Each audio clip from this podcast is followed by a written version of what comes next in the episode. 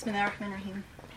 All right, welcome everyone to this very exciting special event. We're really um, blessed to have Ramy Youssef join us today for a conversation. We're, we, alhamdulillah, we're trying to be on time, right? And um, which is, I know, um, something our community is not really well practiced at, but we're going to try and do that this time. Um, so Ramy has a hard stop at 6 o'clock. Um, so. Um, 6.05. 6.05, okay, Sure. cool, we have five extra minutes, alhamdulillah. So really blessed to have this conversation. Um, I, you know, uh, Ramy has been a stand-up comedian for over a decade. He has a, um, he's well known for his, making the first Muslim American TV sitcom. Um, and come on in, you guys. You guys are, you just flew right in under the radar. Um, and um, has done a lot of really trailblazing work. And um, you know, as we know, like trailblazers definitely have a very difficult time. They're out in the woods with the machete trying to carve a path for the people behind them. And I'm sure that there's a lot of blowback that they get that they probably didn't expect. And so I think that's a really interesting thing that we could you know potentially explore. But we're really excited to have conversations here about you know some of the really difficult challenges that um, you know he has dealt with in his work. Um, you know here at the Usuli Institute, we def- definitely love to talk about challenging issues of you know how to be a um, religious, pious Muslim. Um, and navigating the challenges of our day in the modern age. And so I think we have a lot of really interesting grounds to cover. Um, we are going to be really mindful of the time. If you have questions, um, we have some note cards here with pens, and so please just write your questions and then you can hand them to Ahmed, and then that way we can kind of handle things more efficiently. And with that, I want to just get into the conversation since we are, you know, really excited to for this conversation. So thank you so much for joining us, and thank you, Ramy. Oh, thanks for having me. Yeah, Really, thanks. really excited. So I know. Actually, let me start by asking how many people have actually watched um, Ramy, the series on Hulu. So most everybody. Netflix. On uh, And is- HBO as well. Oh, thank On the- okay, yes. And- Stand up. and how many people have watched the um, the stand-up uh, s- special uh, called Feelings? So okay, so fewer people. So that's good to know. So I Good, know, yeah, like, good data to have. Yeah. yeah. and- they don't give me data, so it's good to know. Oh, yeah, okay, yeah. good. Well, we actually, you know, we opened it up. Um, we asked people to um, send questions in also, and it was really interesting because, of course, you know, however you feel about it, some people were very passionate, you know, Sure, in sure. a good way, and passionate in maybe in a not so good way. Yeah, let's lead with those. Okay. but I think, you know, it's all good because it really just opens up the conversation. Yeah. And I think that art is such an important, you know, um, vehicle for humanizing, especially Muslims in this difficult time. And I'm sure that, you know, you have probably received a lot of reactions that maybe you weren't anticipating from the beginning. And uh, it would be wonderful to start with just kind of like what were you thinking when you sort of started this project, and then sort of the reaction that you've gotten, and maybe some of the surprising things that. Uh, what was I thinking in terms of like uh, audience reaction? Well, like, what were you setting out to do when you, you know, were creating? setting out to do was um, making something that felt spiritually aspirational.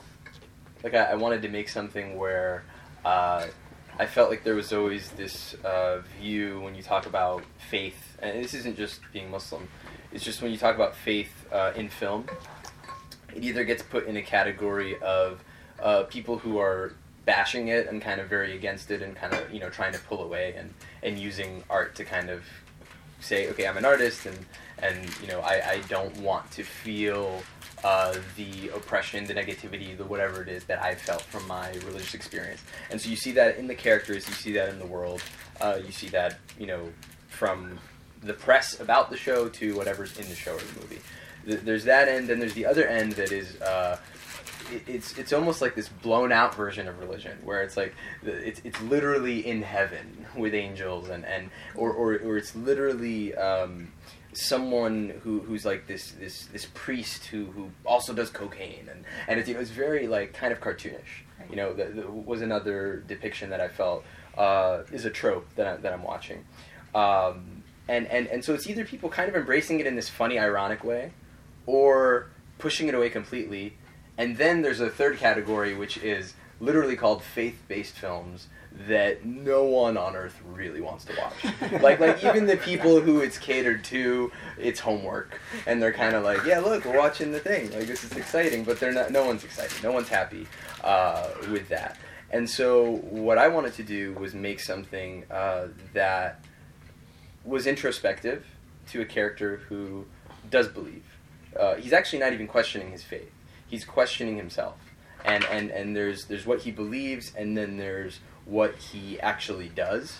And the, the goal was to show the struggle in that gap between those two things uh, and try and make that as real and as grounded as possible so that when there is something that has spiritual resonance, um, it, it, can actually sit in, in, you know, the gravity of it can, can, can sit in a balanced environment, in a balanced reality, because uh, you've shown certain things that faith-based films would never show because they break the faith.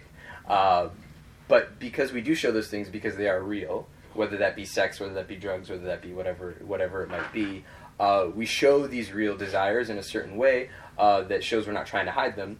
So that when we do talk about things that are spiritually sound and, and sit in that, uh, I think it sits in, in a reality that um, makes it all feel real. You know, makes it all feel um, like it's not preachy, like it's kind of coming from a grounded place. And and so for me, that that was the um, the approach that I wanted to take, the thing that I that I wanted to have, um, that that I felt I, I hadn't seen. I think I mean I wanted to start by saying you know like we we watched the, sh- the show and to be honest to be you know real real Yeah, talk right. Yeah, we yeah. watched the first episode and we were like Yeah, okay yeah, I don't know if we can watch the rest of it. So we kind of like paused and then. Sharif watched the whole thing and he said you know what? It's it's really good. You know like the first part is really shocking Sure. um, but you know then um, And I, I think that's we- the, the right way to do it. Because I think it's, I do think it's a family show, but I think that everyone in the family should watch it separately. yeah, I think we learned that. Yeah, Yeah. um, and you know, because we have people, in, you know, like we have our kids are in two generations, so we've got you know a thirty-year-old and we've got a fourteen-year-old, so it's Yeah. like totally different. Um, but you know, when when we watched it again in preparation for this talk, you know, looking back on it, it was really brilliant because I think that you know we were saying like most shows kind of start and ramp you up and shock you at the end, and this one sort of shocks you in the beginning and then pulls you in. And I think that the way that, um, you know, especially in this community, you know, one of the big issues that certainly we talk about here is hypocrisy. And I think that the, the show is like very powerful in presenting, you know, hypocrisy in a very, you know, interesting and entertaining way um, that makes you think. You know, and it's not necessarily. Um, I know you've gotten a lot of criticism about, you know, it's like, oh, you, you're not representative, you know, when you're doing this show. Mhm. But I think that art is really intended to make people think, and for Muslims particularly, I feel like our priority is to humanize, and that you know you've done an amazing job in presenting characters that don't fall into the good Muslim, bad Muslim trope. But it's like there's no one that's all good and no one that's all bad, but everybody's kind of struggling, you know, and that I think is a really beautiful human experience. So. Um, but I don't mean to. So I just wanted to say, you know, I think that if, if nothing else, you know, I know it sparked a lot of conversations in the community, Yeah. and I think that that in itself is extremely valuable because most people don't want to talk about these kinds of Yeah, yeah, things. yeah, You know? yeah. And um, and the last thing that was sort of, um, you know, when we when I was kind of getting over the shock of, oh my God, how could he have done this? Yeah, you know, yeah.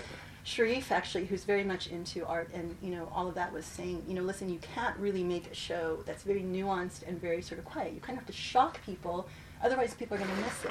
Yeah. And I think I'm sure that you've gotten a lot of reaction. I'd love to know, like, kind of how, like, maybe with some of the blowback that you got that you weren't expecting, or just kind of the things that. Um, there's nothing that's been said that I wasn't expecting. I mean, I, I mean, there was scenes in the first episode that I was shooting them, and I was like, man, I can't believe this is we're gonna actually show this to people. You know, like I, I there's a constant um, feeling of like guilt and anxiety, and while you're making it, because it's like it's that's the whole point of the show. It's like I'm it's it's it's not a, uh, a factual play by play of my life. Certainly, things are dramatized, but the emotions are totally like, yeah, that's how I feel. You know, I feel very torn. But um, even there's something even to the filmmaking process that's interesting. You, you only make one episode up top, and then you find out if you're going to get to make all 10 So y- you got to put it all out on, on the Yeah. table that first one too, because you, it's going to be watched by a bunch of people, and um, there's a difference between like selling out in order to get a show and a difference between taking a risk.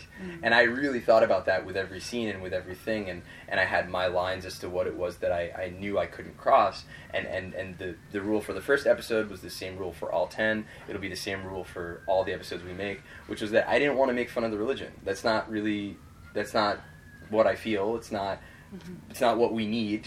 it's not like we can't be critical in how it's being practiced, but like that that's not my job. That's not what I want to do. I want to be introspective, and so I wanted to put out scenes and make things. And we talked about this a lot. And and you know, my creators who I made things with uh, pushed me to think about things in certain ways. That I was like, nah, man, I couldn't do that. And then and then you think about it, and and and and there's a lot of things that I got pushed to that I never did, and then the things that really made sense. I was like, yeah, this feels right. This feels right for the story.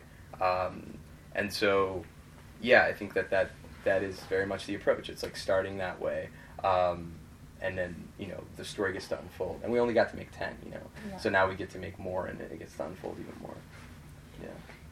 Go- I, I don't want to dominate. I have, I have a lot of questions. But. Yeah, uh, no, th- there's there's a lot to. Um, I, I want to take I want to uh, focus a little bit on the issue of vulnerability, um, because um, I think the, the the Muslim community in the West we are well accustomed to the idea of a scholar. A scholar often can steer away from personal vulnerabilities. A scholar often hides behind and, and, and negotiates what is personal through um, objectified mediums. And the objectified mediums is data, historical data, philosophical data, theoretical data, hermeneutics, interpretation. Um, you can you negotiate yourself through the text of the Quran, through the text of the Sunnah, you, you, through it. But an artist has a it doesn't have that line of defense. I mean, in, in many ways, it's like you you are. Um, it's like the, the, the, the what your stand up is called uh, feelings. I mean, and and that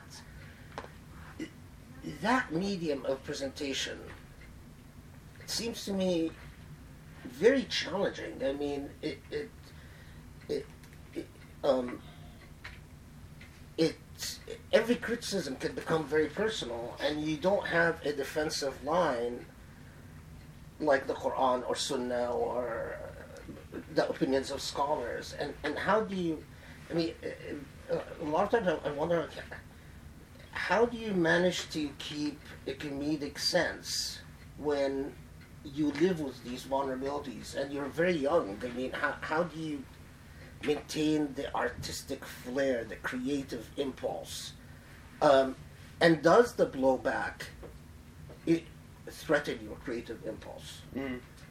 Yeah, I mean, it's very new for me to have, you know, I, I started, you know, doing stuff in comedy 10 years ago and relatively it's the only thing I've done and, and I you know was very blessed to like quickly be able to make a living off of it and you know uh, but I, I was never like public so it's really it hasn't really gone public in any way until uh, you know this year I, I, I, I released you know the show and then two months after the stand up which was after I'd been doing you know stand up for probably eight years worth of stuff whittled down to an hour. Um, and I think, especially with the show, but also with the stand up, I, I pretty much I knew what was going to happen. Like I, I, I know the community. I'm part of the community. I care about the communi- communities. You know, I, I'm only part of one of them, which is a very important thing to keep in mind with the types of blowback, uh, because it really is. This is a story about an Arab family, which is uh, going to be really distinct from a lot of other uh, Muslim experiences. So uh, it gets billed as this thing that could be a monolith for everyone, and it's really not. And and so uh, in terms of feeling that stuff, I mean, for me, I've always felt small doses of it on stage? Because you go on stage and if you're talking about vulnerability you go on stage with like an idea and you say it and then it either goes or it doesn't go. And so uh, you're feeling like real-time reaction um, and and and you're feeling that from from the crowd you're feeling that from people uh, but then it's, it's it's really like scaled you know and then it's like everyone's watching it. And you know it's it's uh, it's on TV it's uh, being like pirated in the in the Middle East and people are watching it there and sending I mean that so that stuff uh, in terms of how it's affected the writing going forward um, I'm really like lucky to have people around me who uh, are very thoughtful and kind of being like, hey, you know, because there's been a lot of stuff. There's been like whether it be uh, videos of people really upset about it, or articles, or any of those things. Kind of people who are close to me who are really good at looking at it and being like, oh, this person made a couple good points. Like these are some things we can think about as if we're making it or whatever. And so that stuff's really good because I think it's it's a conversation. In the same way that when I would go in front of an audience and say something for stand up, I'm waiting to not always hear a laugh, but you hear like a certain level of attentiveness. There's a certain silence. There's a certain reaction. There's a certain something. And so uh, you're looking for that. Um, and and it's the same with the show. So there's validity to what people are saying on a level. Uh, but then a lot of it is actually just people reacting to what the show is designed to do, which is touch on the things that we don't normally talk about. Mm-hmm. So it's like a lot of it's like, man, all these things are happening. You're not talking about anything political. You're not talking about this. You're not talking about that. I'm like, well, yeah, because that's what we all do. We just sit around and we talk about politics and we don't talk about anything personal. And so, like, I'm not, I, I don't want to talk about anything political because we're already doing it and the news all the news talks about is the is, is is the Muslim ban and the way people are being treated and this and that. So if I make a comedy show that's about the first Arab Muslim family, and I'm talking about the Muslim ban for three episodes, then people think, well, that really is all these people talk about. That really is all there is to them, you know. Uh, so for me, uh, making this show, I actually make this show for the community because we talk a lot about sex, and that's the thing that we don't talk about as a community. And so for me, it's my job to.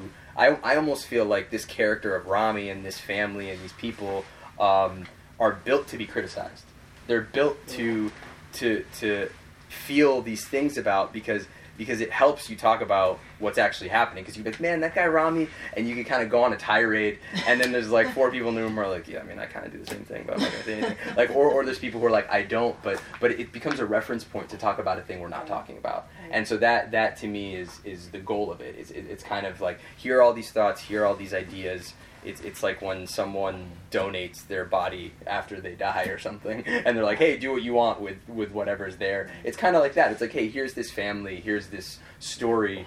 Uh, pick at it, right. you know, and, and talk about it, and and and and make something that you think does what that doesn't do, or laugh at it, or like it, or, or have a conversation with your family that you haven't had. There's always a, a tension, I think, with, with any artist, whether uh, you know, uh, um, an artist starts out hoping for success. Uh, I just to get somewhere. But there, then ultimately, I think every artist will, will, has to wrestle with this, with the issue of responsibility and representation. Mm-hmm. And I, I, don't. I mean, there, there's a lot to say about how the show or the stand-up comedy sort of balances responsibility and, and representation. And, and, we, I know that we, we've talked a bit about about this, uh, the, the, two of us, but I, I want everyone to hear your your thoughts about this. I mean, how uh, um, you, not too many Muslims are represented in the media. Yeah. Right. And, and, and especially in the forum that you work in. Yeah, yeah. And and the representations of Muslims are so typically stereotypical and negative that uh, you know whether they're escaping from their religion or embracing it fanatically and uh, criminally, uh, uh, psychotically. So you're coming in and you're negotiating the space that is very but I think the natural inclination for Muslims, because there's such their representation in this media is so um, minimal, is to look at you and say, well, what example are you setting for other Muslims? Yeah, yeah. And future Muslims. Yeah.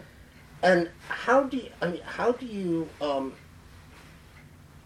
you, on the one hand, you have to do a show that, that speaks to the American public uh, because Muslim audience is not going to get you, just Muslim audience is not going to get you rating. You, you have to hit common grounds. But on on the other hand, you there is a an implicit moral responsibility to um, because you're pioneering to represent well. Mm. And I'm and, and I'm you know, how how do you negotiate this and what do you think is the future of of Muslim representation in this media? If if someone will tell you what type of uh, if a Muslim comes to you and say, you know, I'm, I'm going to go into this industry, um, and I, I'm going to have to uh, uh, struggle and wrestle with this this issue of representation and responsibility, what advice would you give them? Well, and there's a moral responsibility if you're pious, because there are plenty of Muslims that don't take that responsibility. Right. Yeah. What What do you What do you make if you actually care? Right. Yeah. Yeah. Yeah. Because there's two styles of making something where it's like this. There's the Muslim filter that helps me sell the show, you know, or you can be someone. And there's a lot of people who are like, well, oh, cool, my dad's Muslim, and yeah. oh, cool, cool, I'll put that in my bio. Right. Uh, and then there's like, no, no, I actually believe in this. Like, I actually believe that when this is all gone, I have to answer for what I've done while I'm here. right. I think about that a lot. And uh, yeah, I don't have like a defined answer. I don't know. I'm just doing my best. I don't know. Like I don't know. Sometimes, sometimes I'm like, this is the thing I'm supposed to be doing, and sometimes I'm like, man, am I gonna regret this in 20 years? And I, I don't know. I, I do think that the, the the reason why I won't regret it is is or or why I won't fully regret it. There'll be I'm sure I'll have I already have regrets on the first season. There are certain things where I'm like, oh okay, I could have. And they're not all like moral. Some of them I'm like the lighting could have been better. Uh, but you know y- you're kind of always wrestling with it and, and i think that's the whole point i think like displaying the wrestling match is is the thing that i could be most beneficial in doing representing muslims is very difficult like even amongst ourselves we don't know who we are or what we want to be. We, we don't even fast on the same day. Like like it's it's it's it's crazy. Like we can't agree and it's literally like, like we can't agree on things. So that's okay and i'm not even judging that. Um, i just think that what I ha- have to do is, you know, I call the show Ramy because it's about this guy. This guy is um, a lot like me at certain points in my life. Uh, this family is a lot like a lot of people that I know. They're not really my family. Uh, I, I wanted to give my family at least a, a break so, so they wouldn't feel it was directly them, you know. Because they're not. My family's much more open and communicative than than the one on the show. I, I wanted to trap a guy. I wanted to give him a family that's a little more closed off, and I wanted to put him in a situation and see what he does. Um, and and I think that in terms of how this, um, I think about it. I mean, in terms of like how does this affect kids who watch it at some point, whenever it is that they watch it. And all I can say is we're surrounded by. I started watching porn when I was eleven. Like, I actually watched porn more because I didn't want to have sex because I wanted to be a good Muslim. And so in my head, I was like, "Oh yeah, this is this is what God wants." Like I don't even like, that's insane. God wants like like that's the, It the level of sense at confusion. Yeah, at eleven till when you know whenever. So so we're already surrounded by all these things. So to have uh, a character who goes through all this stuff, but actually seems like he feels most comfortable when he's praying, or like has more uh, comfort in like a hadra saying Allah than when he's like doing anything else.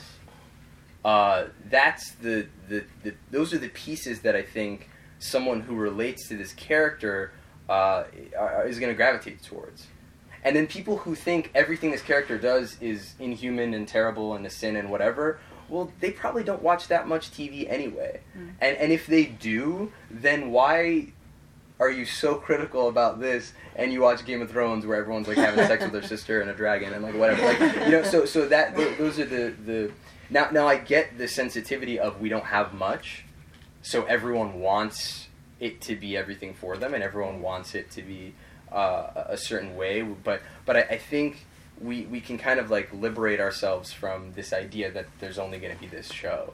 You know that that like it, it's almost like this show is like, like it's like you want a lot from a president because there can only be one Right. Yeah. and so and so you're like so frustrated with the guy because you're like that's the only one and he makes all the choice man there are like so many ways to get a story out there What I mean, it, it- this is sort of um, a bit of it's a silly question, but there are so many Muslims that dream of success, but can't get a foot in and don't know.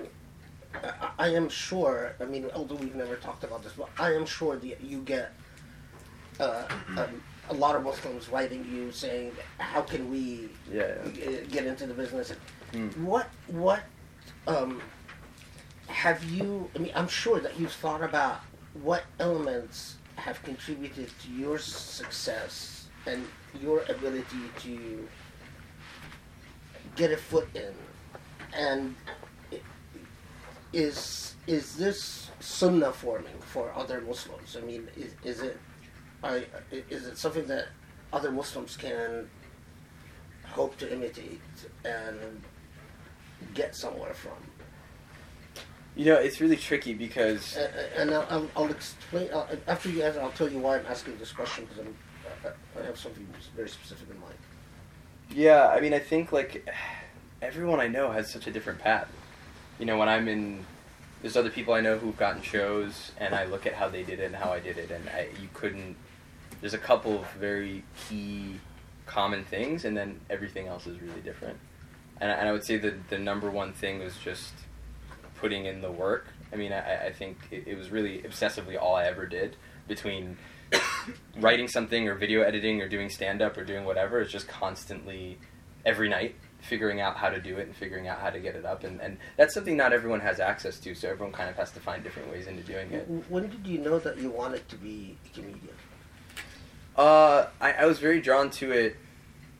Almost, it was almost like a. It was a very stressful relationship with it, because I, I never thought it could be a reality. You know, because we didn't obviously didn't have like reference points like we talk about. There's no reference points to like Arabs doing stuff and, and, and Muslims doing stuff in, in, in, a, in, a, in, a, in a certain way, and, and, and so I always felt like it was going to end at some point.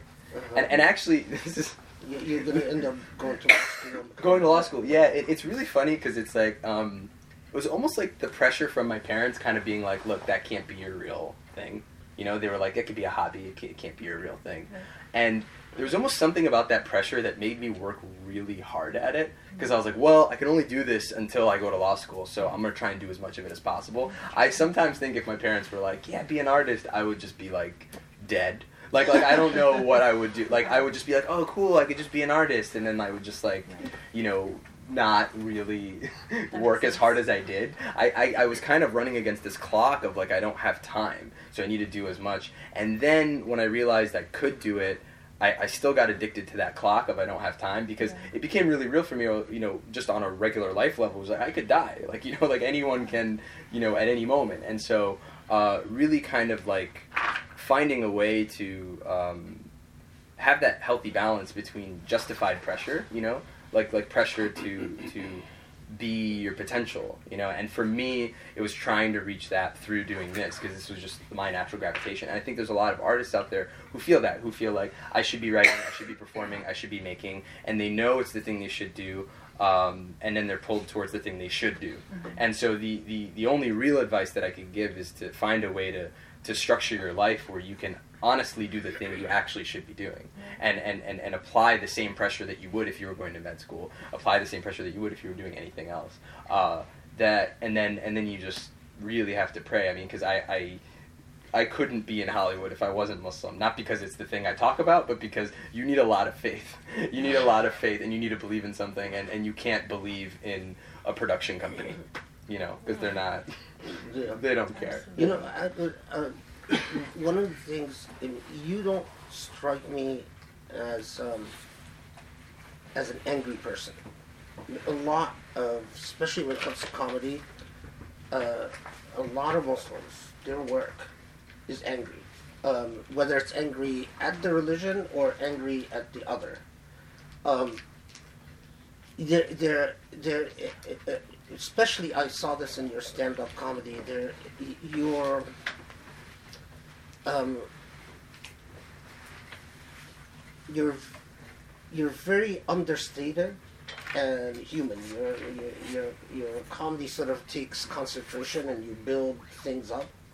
So there it, there's no sense of outrage and indignation. Um, which made me wonder do you think and i know this is a tough question but th- that's why you talk to That's why you're here. yeah, you do talk to professors, I guess. Uh, do you think the fact that you you don't have a an, a sense of explicit outrage made it easier for the industry to accept you Hmm. and embrace you? I mean, if you had a sense of racial outrage, ethnic outrage, cultural outrage that you wear on your sleeve, would you have met with resistance? It all depends on the era. Because if you look at Hollywood, we're going from not that long ago, hey, you should change your name to something that sounds more white. Right. To now, the harder your name is to spell, the better it is. like, just please be as far away from white. That's Yeah. This is this is it's, it's that's the window we're in right now, as of September 2019.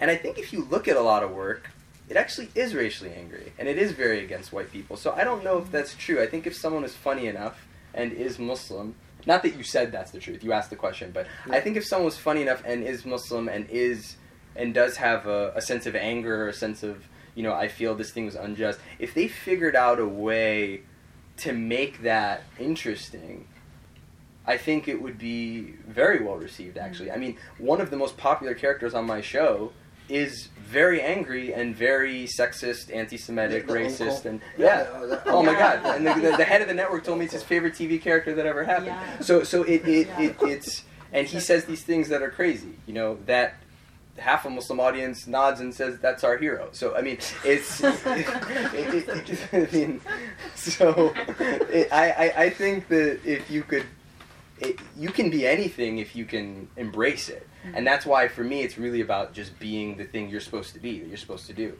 So a lot of the criticism, even that comes towards the show, is really just me not being a different thing. It's not even like, it, it's more of like a, a dislike for the type of character or a dislike for the lack of scope. But I actually think the lack of scope is uh, a pro because cause you, you want to be focused.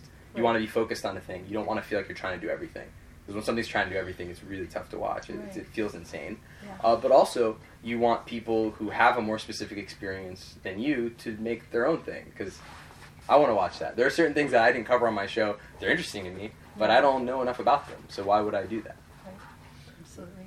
And you know, on this point, it's, a, it's probably a good time to share like some of the questions that we received. Um, Yeah, yeah. You know, definitely about the role of women, Yeah, yeah. because I'm sure you get a lot of criticism about that. Yeah. Because you know, it's like um, people have said this is not representative of you know women I know or experiences that I know, or that you know the only positive person that was um, presented was my cousin or your cousin. You Yeah. know, and I think like. Um, you know, again, I think it's such a priority to show women as, you know, human or Muslims as human. I noticed that there weren't any like hijabis that were sort of explicit, and Mhm. I think that I thought that that was sort of smart because when you're dealing with an audience that might associate a lot of negativity with that hijab, you know, I mean, you see women in hijab, Mhm. and even like the woman who like, you know, who you go home with and she's in the hijab and then she Mhm. comes back and she's like, oh my god, I forgot to, to put it back on. Mhm. Um, but you know, it's like a lot of the things that you do with the women in the show, like I think by design, need to like kind of you have to go way out there so Mhm. you can talk about it, right? Mhm. So, um, but I would love to know more about kind of what your thought was Yeah, about yeah. women in the role and how you portray them. On your Well, show. I think I think just on first and foremost, I run the show, and so what I'm a guy, and so what what ends up happening is there's a level of nuance that I bring to my experience as a guy that I have worked on stage for you know between making things whatever for the last decade. Um, so that stuff's all going to feel really full. It's just going to feel really full because it's the place I write from Mm-hmm. and uh, first season I hired I think three Muslim uh, no three three women writers um, two are Muslim uh, this season again three three uh, but you know so so the people are there you know what I mean? It's not like we're sitting and just you know I'm Assuming- drawing a caricature and an assumption like we're talking you know like we're talking about it. Um, but but it's never gonna feel as balanced all the time just by nature of that I am the, the lead of it and, and so there's gonna be a disparity. Uh, that being said yeah the, it can get better like we there's things that we did there that um, we're looking at a character whose problem is on a level is really his sexual desire. To me, it's the most human desire. I get it the most because it's this thing I've struggled with understanding between my faith and. Um, but I also think it's it's healthier to talk about to me than drugs or or violence. And and I feel like if my character was doing cocaine, people would be like, "Oh, cool." They'd be like, "Oh, yeah," because like you know maybe a lot of Muslims like don't deal with it. Some do, but like it'll feel further away and it would be kind of comfortable. It'd be like, "Yeah, he's a cokehead." You know, it's just like it's easier. It's easier to like put it in a in a category. You know, um, but what he deals with is is sex, and so yeah, the the there's a fine balance to deal with it there because so we do an episode about my sister, and her her episode has to do with sex as well, Mhm. and so then it becomes kind of some of the conversation has been like all the women in the show are dealing in some sort of context of sex, Mhm. and I get it. It's ten episodes. Right. It's the problem of the main character, right. and it's also the thing we chose to focus on when we focused with the women. But I guarantee you, what would have happened if I didn't do sex storylines with them? It'd be like, why is sex only for men? yeah. Why are we not talking about Muslim women in sex? Why are we talking about how hard it is for them? How come he gets to go do that? So there's always going to be like a thing that, that becomes an issue. Right. And, and and I think in terms of those characters, Arab women, I've heard from a lot of Arab women who love the characters that are portrayed, and they're like, I feel like this is a thing that I really connect to. Mm. And then I've heard from women who are Muslim who aren't Arab who are like, No, that's not me. That's not you know whatever. Um, but just to wrap up, like on that question, uh, there's just a lot more nuance that we want to do and need to do, and there's so many things. Again, you're making Yeah. only, you only have ten episodes. It's like it's Right. five, not even five hours. There, I, I'm wondering if I, just following up on this issue of sex and uh, and and the women characters. Yeah. Uh, yeah, I was really uh, struck by the episode uh, of the sister, Mm. um, and I, I I don't know, you know how the the themes developed and were decided on, but one of the things that I, I teach a, a class on called Muslims, Race, and Law, and we, we talk about all types of. Um, and one of the things that emerged through this class is this. Um, it, it, it's not entirely new because it's it comes from the age from the days of colonialism and Orientalism. Muslim women as a fetish, as a sexual fetish, Mhm. and but with the age of uh, social uh, um, uh, uh, electronics and um, what do you call it? Social media. social media, um, it, it, Muslim women as a sexual fetish became a category in pornography. Yeah. I mean, it, it's like black women or Asian women, Yeah. but there is no fetish uh, in pornography. Jewish women, for instance. Yeah. So it's or Christian women. No, Yeah. it's uh, it's It's women in hijab. it's women in in hijab, and so I was. How do you know that there there aren't those categories? Research. Academic research. Methodical You seem very academic confident. research. You seem very confident to know that there's. You're Oh, like, how oh, I come? know- Like how? What site? I know a lot, a lot of things. Yeah, yeah. yeah. Okay. Okay. So, you, so I was blown away. But this, the how you raise this issue of the fetish in the sisters episode, and it is deeply ingrained with the history of colonialism, military domination, racism, a long history in the in in the West interacting with the Muslim world, where women become sort of the the, the battlefield where but none of these issues were discussed. And it was it was just we were confronted with this fetish and it left the viewer to sit there and you know go nuts reflecting on the implications of this was this intentional i mean is this part of the art of, of what art does it's to sort of like needle you and let you go off on your own which is not which was very different from what scholarship does Yeah, yeah, Yeah. yeah, I mean, I think like for me, uh, I wish I could say I thought of everything that you said when we were doing that. I wish I was like sitting in the writers' room being like, "Now this is about colonialism." When he, when he, when he tries to grab her, but no, it, it, it on a level, I'm aware of those things. You know, I, I, I you know, um, you know, read about them and went to college for two years. It was a really beautiful stint. Uh, but I'm not, you know, I, I for the reason I called my stand-up special feelings was because that's my feeling as to like what it is you should be creating. It should all be emotionally based. It's cool if the scholarship and the facts add up to it, but that's not my job. So, so what would be worse is if I kind of like pretended to kind of know a book and then like act like I know what I'm talking about. I would rather be a certain type of wrong, which is well, maybe the facts don't all add up, but at least the feelings and the emotions are true. And so when we really zoned in on a storyline like that, it was really like trying to dig into talking to uh, women in our room, but also talking to a lot of women in my life. You know, were the moments where you felt the weirdest and the most uh, cornered and, and, and oddest and, and, and, and most violated and, and, and really, you know, questioning this idea of whether, you know, I I think America equates uh, sexual freedom with freedom. You know, and, and, and that's it's, it's almost like if you're sexually free, then you're free.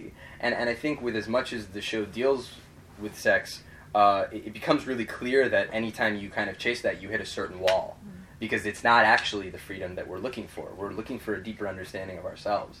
And so when we crafted that episode for, for her, it was about looking at this dichotomy of, well, the character of Ramy gets to run around and do whatever he wants, Mhm. and the character of Dena doesn't. So she should, you know, we want to see her fight to basically get the freedom that Ramy has. But on the other end of that, it can't be like, oh, awesome, this is a great life, because it's it's it's actually not for Ramy either. Like Ramy is is Mhm. is is kind of sitting in a lot of guilt and, and self doubt and and and, and uh, a lack of intimacy actually for the amount of intimate behavior that he's he's participating in. Uh, but we wanted to kind of craft a more specific uh, wall for her to hit, you know, and and and and that felt like one that a lot of women uh, who who I know have dealt with. I, and again, I um, um, you know, through your show, you needled the viewer in a variety of ways. You provoked us uh, as as viewers in a variety of ways. So now I'm I'm needling you back. Yeah, yeah, yeah. Okay. Please. Uh, so it, I noticed that the mother and the sister, their episodes, we don't actually know how they feel about Islam. Mhm. And I want to know, was that intentional or not? Um, it was no, it wasn't. It was it was something that when I looked back, I, I feel like we have a little bit more of an understanding about how the mom feels about it through just the way she treats her kids, and she kind of wants marriage for them, and she wants certain things. But that even that's cultural, Mhm. Yeah. um, it, and and it's something that we're, you know, I mean, I'm we're almost done writing the second season now, so it does answer some of those things. Um, but no, we didn't. Yeah, we didn't get into it, and and I, and I think part of the reason why is a little bit of the style of the show. Mm-hmm. Stylistically, they're very focused episodes. I mean, if you watch them, you'll see there's always kind of one problem, Mhm. and then we just follow it, Mhm. and and and and it's one character, and then we follow it. We're, we don't do a story, B story, C story. So um, it, it kind of was a shortcoming, to be honest. It was just kind of one of those things where when I went back and I watched one through ten, among a couple of things, uh, like some of the lighting, uh, the, there was there was that was a thing where I was like, oh yeah, that um, we didn't get that across in an effective way, in a nuanced way. Yeah. One of the most um, uncomfortable parts for me uh, was the episode about the mother. Yeah. because it's very difficult to think of our mothers in. I mean, he, eh, eh, th- th- this woman, she's obviously smart. She's obvious. Her kids are grown.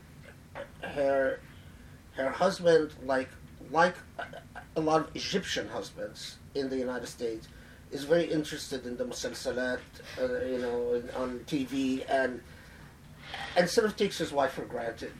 Um, and yet we don't want to think of our of, of our mothers ha- as having sexual desires and wanting intimacy outside the home. And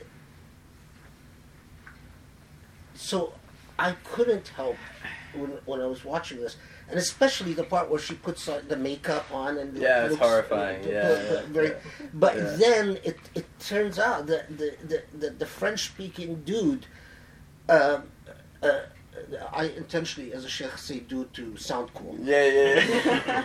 that, that's my my participation. Diffuses in all the scholarship, Yeah, yeah, yeah. yeah. I try.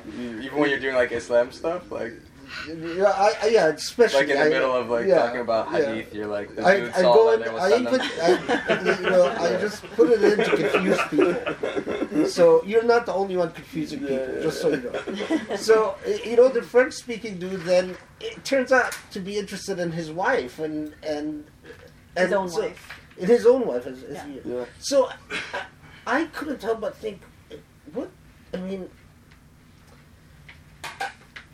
Um, what one is how did your mother react to this episode?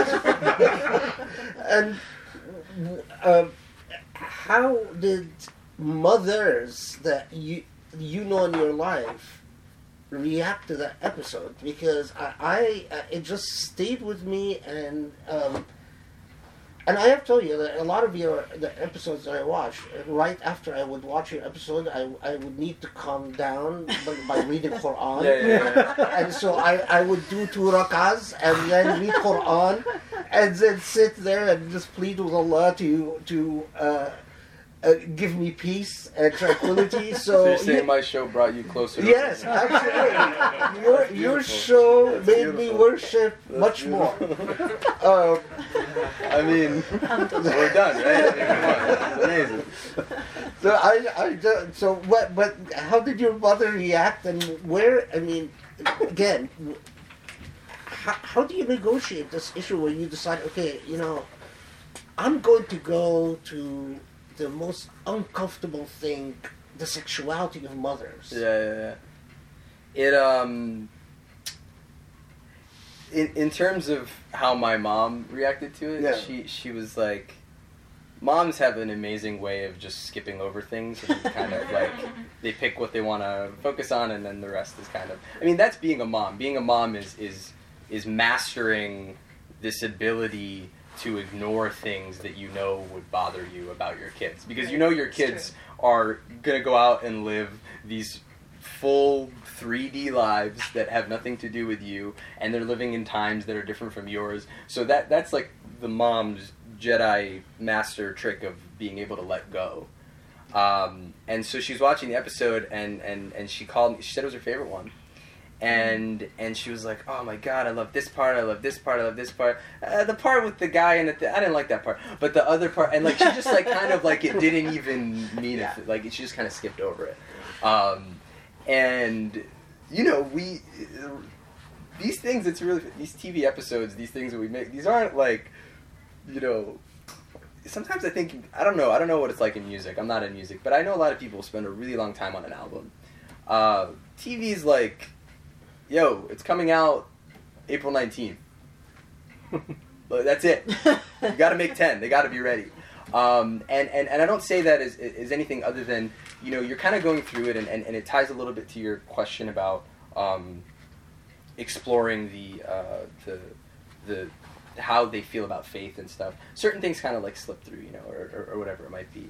Um, but but what i really was very happy about with that episode with the mom was that it did touch something that was uncomfortable. It's something that i think a lot of people uh, relate to. And it also showed kind of like this was something i did not intend in the writing but when i look back on it it showed kind of two sides of a coin where two episodes earlier i had this experience with someone who is married. And then two episodes later you actually see it from the married person's perspective. Now she doesn't doesn't go through on any, in any level like that. It's probably not even serious, but you, you see just the seed of it, and you kind of see the seed of of uh, what these feelings look like, and and those feelings are not unique to our communities. They're not unique to Yeah. they're- they are these are feelings that sit uh, in any relationship in, in any any marriage and any family.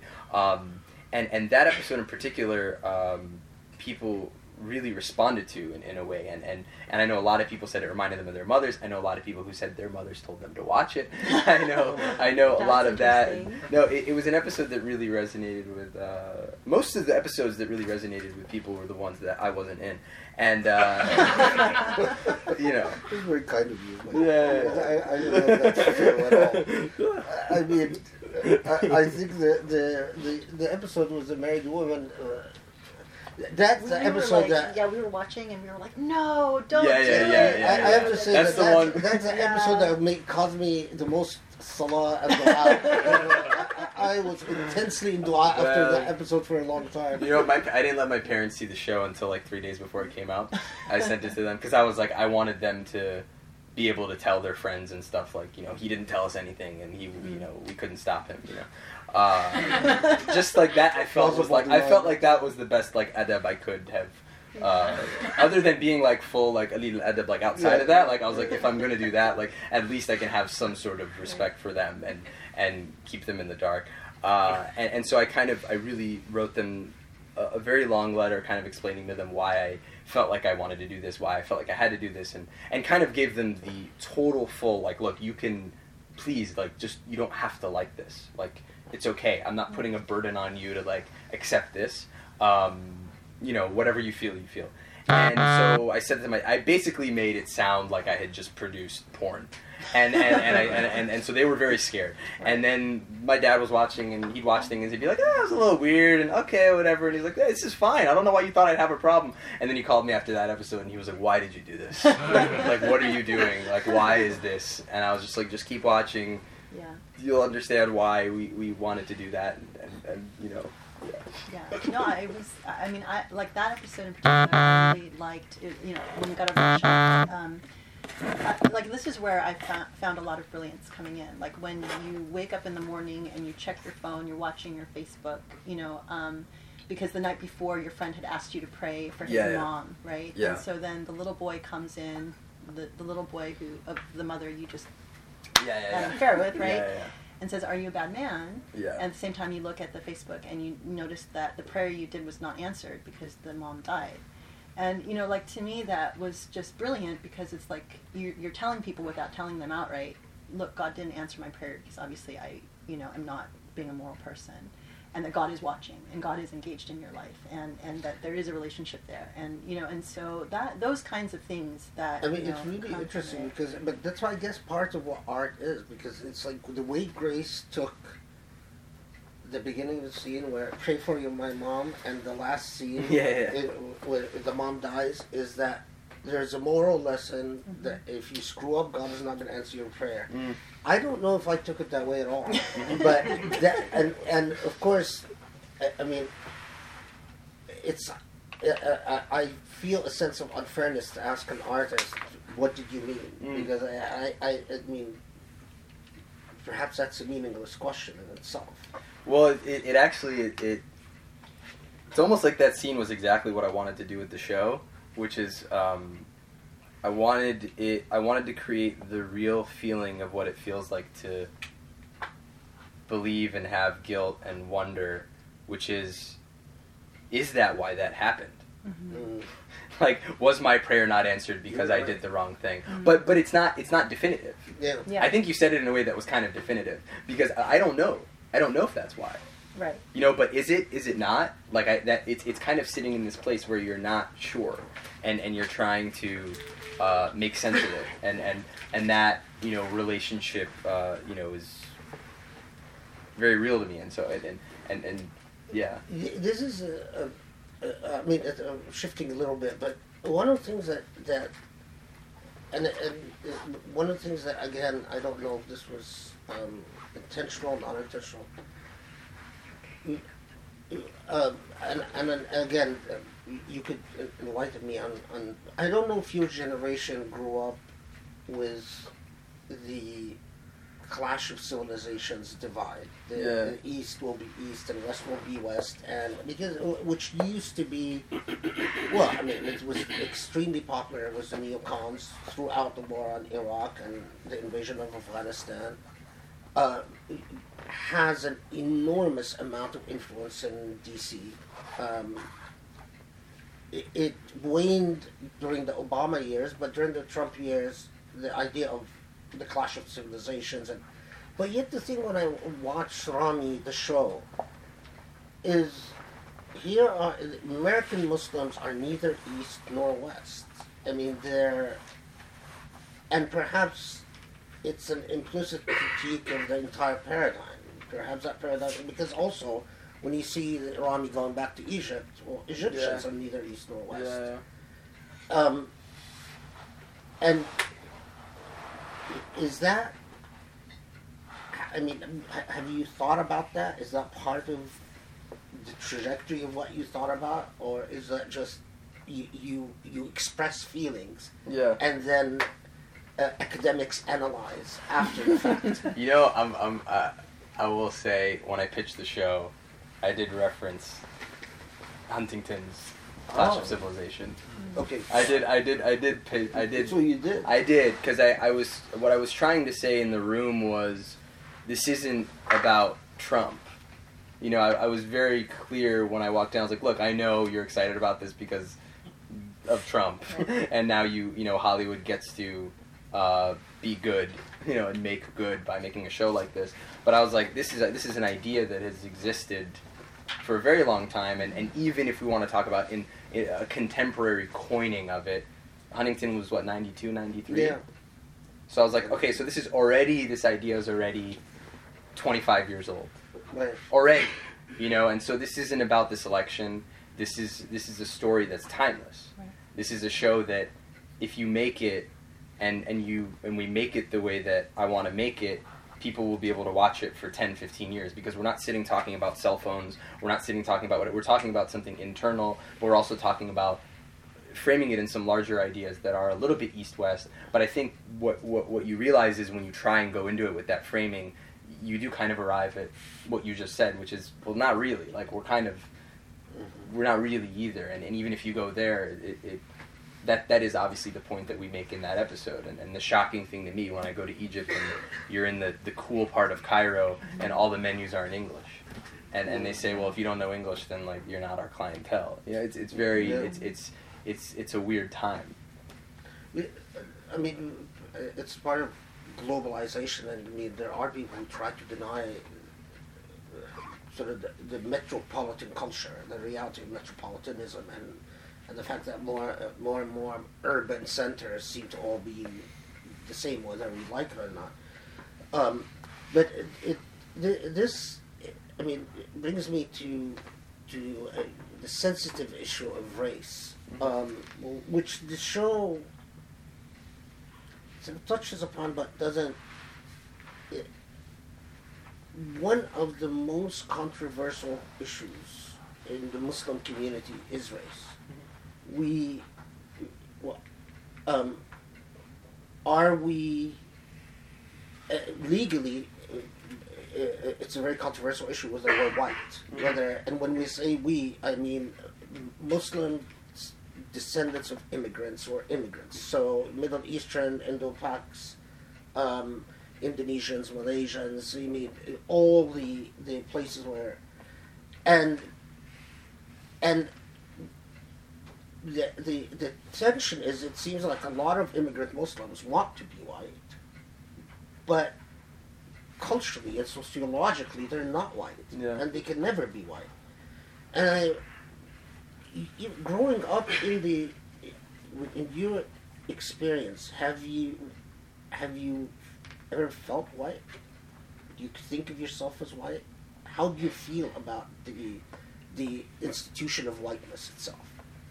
Yeah, I, don't. I didn't know. I, it was hard to right because it was like I think I was like 11 when when 9/11 happened, and so and I, and I think like before that, still no, just because it was there's just it was so clear that we were different. I mean, we spent every summer in Egypt, and you know, just all the specific rules that very quickly you kind of understand you're coming at it from a different angle.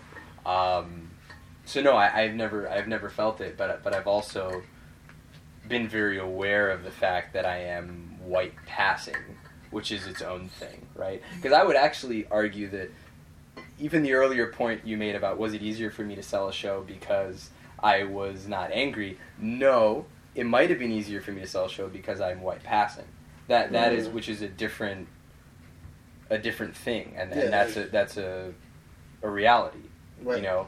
Um, and internally, though, and and even in the way I'm uh, received by people on an initial layer, uh, if you don't know anything about me, then I, I'm I'm sure I have privileges from that. Uh, just on like an instant like walking into a grocery shop kind of level, uh, but I don't really think much more beyond that.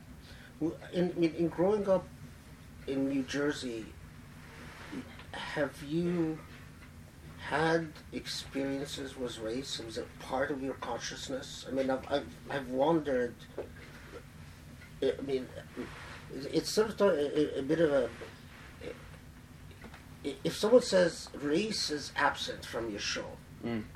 how would you respond to that? Uh, yeah, yeah, it was. I, I mean, also like minus, you know. I mean, we talk about it a bit. It, it's interesting because it's like I could I could almost say politics is kind of absent on a level too. Not that race and politics are the same, Right. but I think there's a lot of things that you could say they're absent from your show. You know, on a level. I mean, things. There's a bit of a political framing, obviously, of the 9/11 episode, but it's so not political. You know, Mhm. and, and I mean, there's parts where it is, but. Um, All The- of that the- is intentional, or Uh, it it it's kind of an order of operations. You know, I mean, it's going to be so our second season that we're making now, um, with and Mahershala Ali's in it. He's he's a big part of it, and and um, and so he, he's in, he's in like six episodes, and so race is very much going to be present, and and and and it actually was. Uh, I don't want to say the storyline. There was a very race conscious storyline for an episode uh, in the first season that we pulled at the time because I didn't feel like we were going to execute it properly, and so I kind of was like, I was I I, I, I you kind of do assessment of what you're going to get from an audience, and I was more happy to say we didn't talk about race than to talk about it the way that that episode was written at the time. And so that episode just got put to the side, became a rewrite, uh, and then this is like totally Allah. We then I have like the guy who just won the Oscar calls me and says, "Hey, can I be in your show?" and way. And, and and now we get to do that storyline uh, in a very real way that that is a lot more exciting. Uh, so yeah, but, but and, and I will say even the dynamics of what the mosque looks like looks like mosques that I went to. In New Jersey, mosque you go to the Arab mosque, you go to the Turkish mosque, you go to the Mhm. Uzbek mosque. You don't. It's it's. I remember when I came to L.A.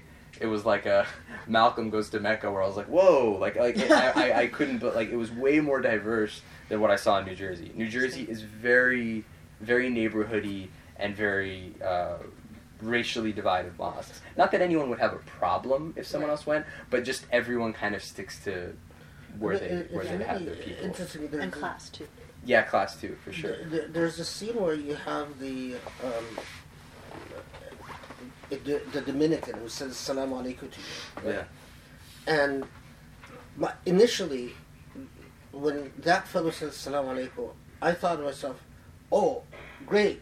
The, the he's going to interact with someone who's clearly not white," um, and I was sort of happy about that. Yeah.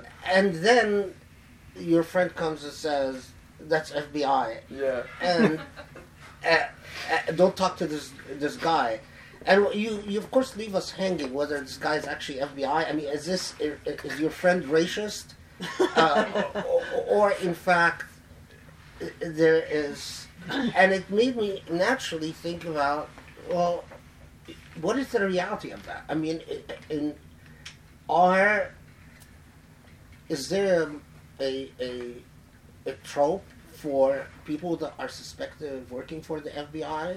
Uh, in fact, do they tend to be Dominican? Yeah. uh, Not clear. yeah.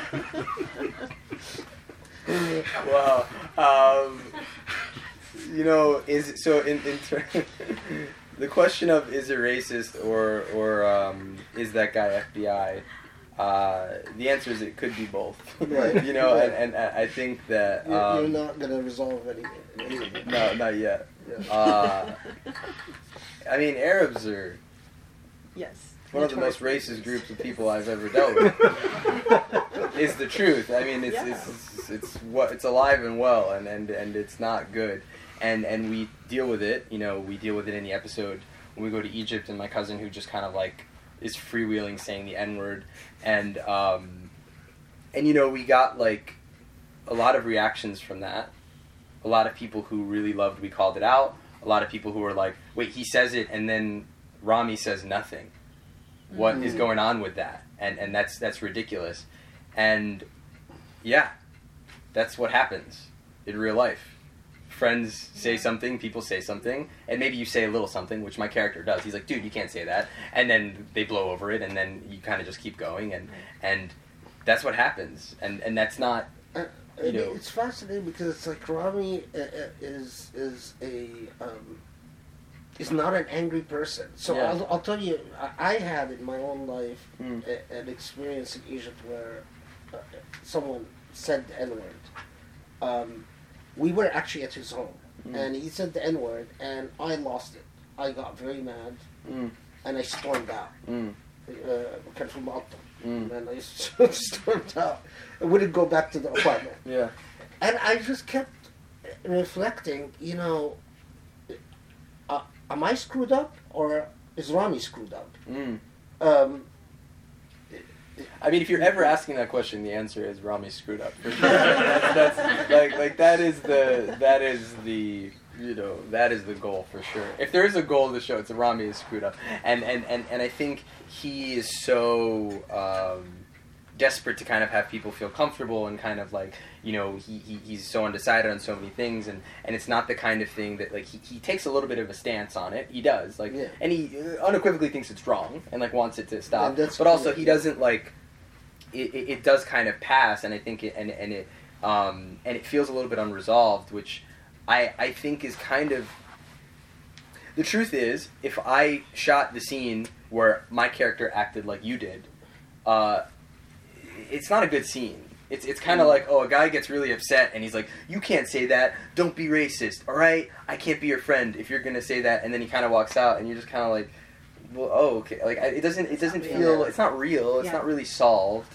It's not it, it doesn't it doesn't do anything. Or if I gave him like if I sat him down and we spent nine minutes talking about the history of it and and then at the end he was like man I'll never say it again. And then like we hugged. Then it's like Yeah. oh man I mean, I, I don't know. I can't shoot. That- I don't honestly don't even think the camera would record. I think it would shut down. I think the camera would have like completely shut down, and, You know, and the tech people would have been like, "We have, we don't know what's going on with the camera." well, the camera has integrity, like because we can't shoot that scene because it's so like like Boring. violently boring. Like like that that, I- I that would be the most violent, messed up scene on the show. Is if, if I gave him a lecture and then we like hugged and he was like, "I'll never do it again, man," because it's like you know that character, you know that guy, he's gonna do it again. He probably said it when he got back into the party. absolutely. Yeah. Yeah. I mean, it's it's fascinating because it's it. This is what I live with. Yeah. but for real life, But that's real life is amazing. This is like an fine, amazing right. person. No, You're- but, you're- but uh, it's you've just you're and part of it is that uh, I mean I'm, and I'm saying I mean credit to you that I started understanding why uh, I'm a boring human being. It's, uh, Uh, no one knows though because you say dude so much. yeah, I, I, I tried to cover it with, uh, with the group thing, but yeah, yeah. but I mean it it does beg.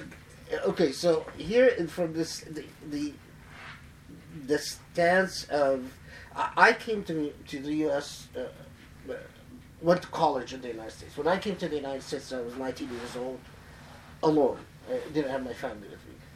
Um, but as someone who grew up with um, halal and haram drilled into the consciousness, into my consciousness, Mm. right? From a, a, a sheikh perspective, I want Sharia to prevail in every instance. The, the, these books that tell us what Allah wants, right?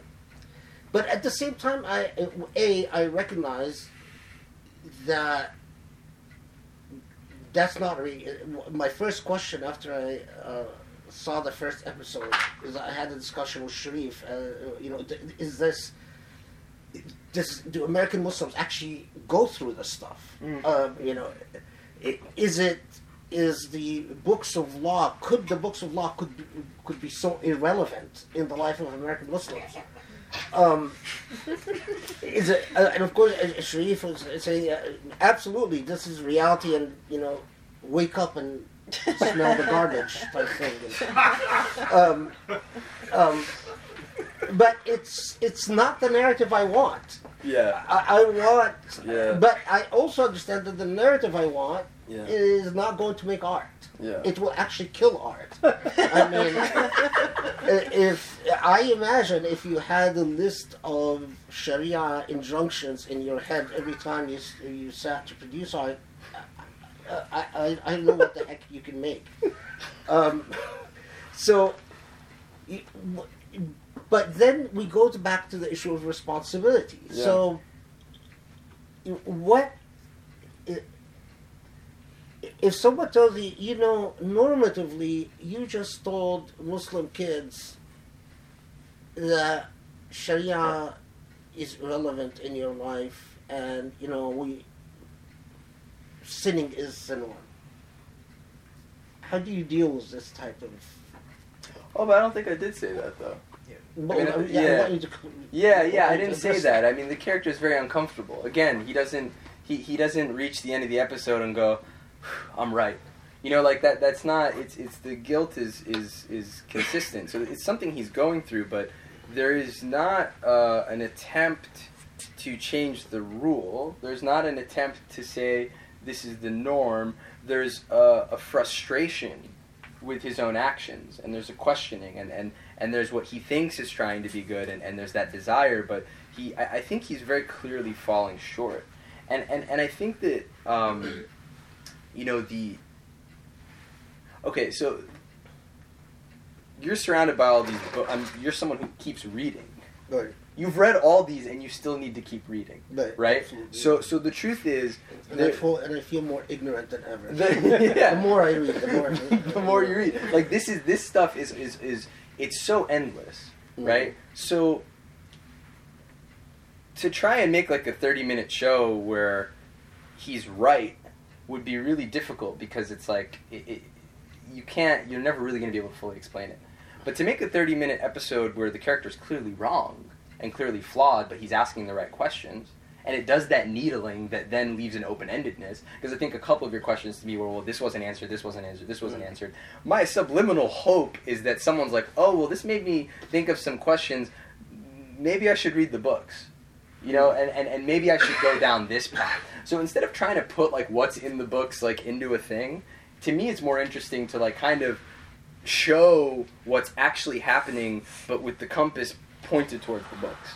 So so that so that there, there's this desire to go that way as opposed to this desire to erase and this desire to be like oh man islam and all that stuff that's in the past that's ah, that's hundreds of years old blah blah blah blah. Now we're here we're upgraded we can be white too. So that that's the that's the media that we're constantly seeing being made is is it's pointing the compass that way of hey you can leave that behind get in the car go on a road trip new life.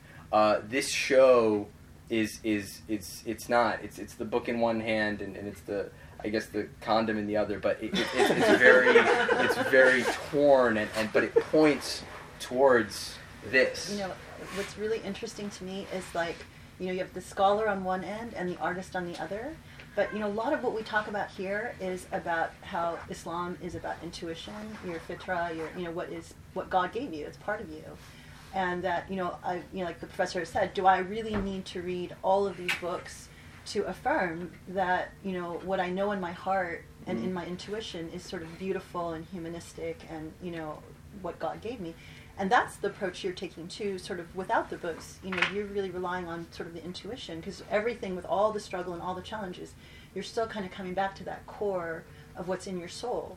And you're finding that what really resonates with you is what is sort of that connection with God that you're seeking and you're not really quite sure like, okay, how does how does that materialize? You know, I feel it, but I, you know, how relevant should be to what I'm doing, you know, but it's like you're sort of coming at the same thing, at, at the, you know, at the same thing from different places, which I think is really beautiful because it's just kind of like, you know, the divine can be, you know, manifest and affirmed through so many different, you know, vantage points and kind of coming back to like figuring out what's your passion. And the other thing we really emphasize here is it's like part of being a faithful person is to determine is to know yourself Mm. and know why you were put on this earth, what your passion, your skills, you know, what you're good at, and and recognize that's part of the divine, you know, your divine purpose, and then like you know run with it.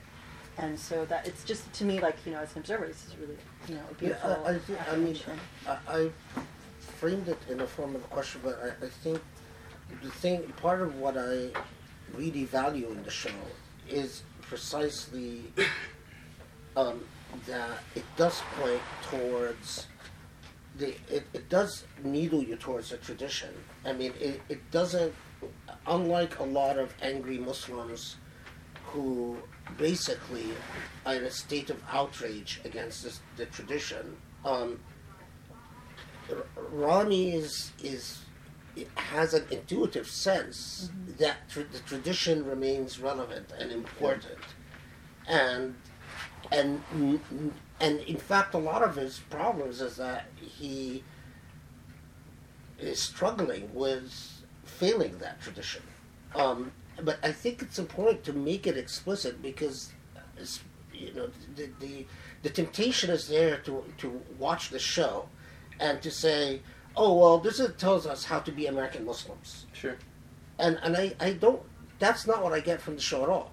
It- it- it's not setting a model for how to be, uh, how American Islam should be. No.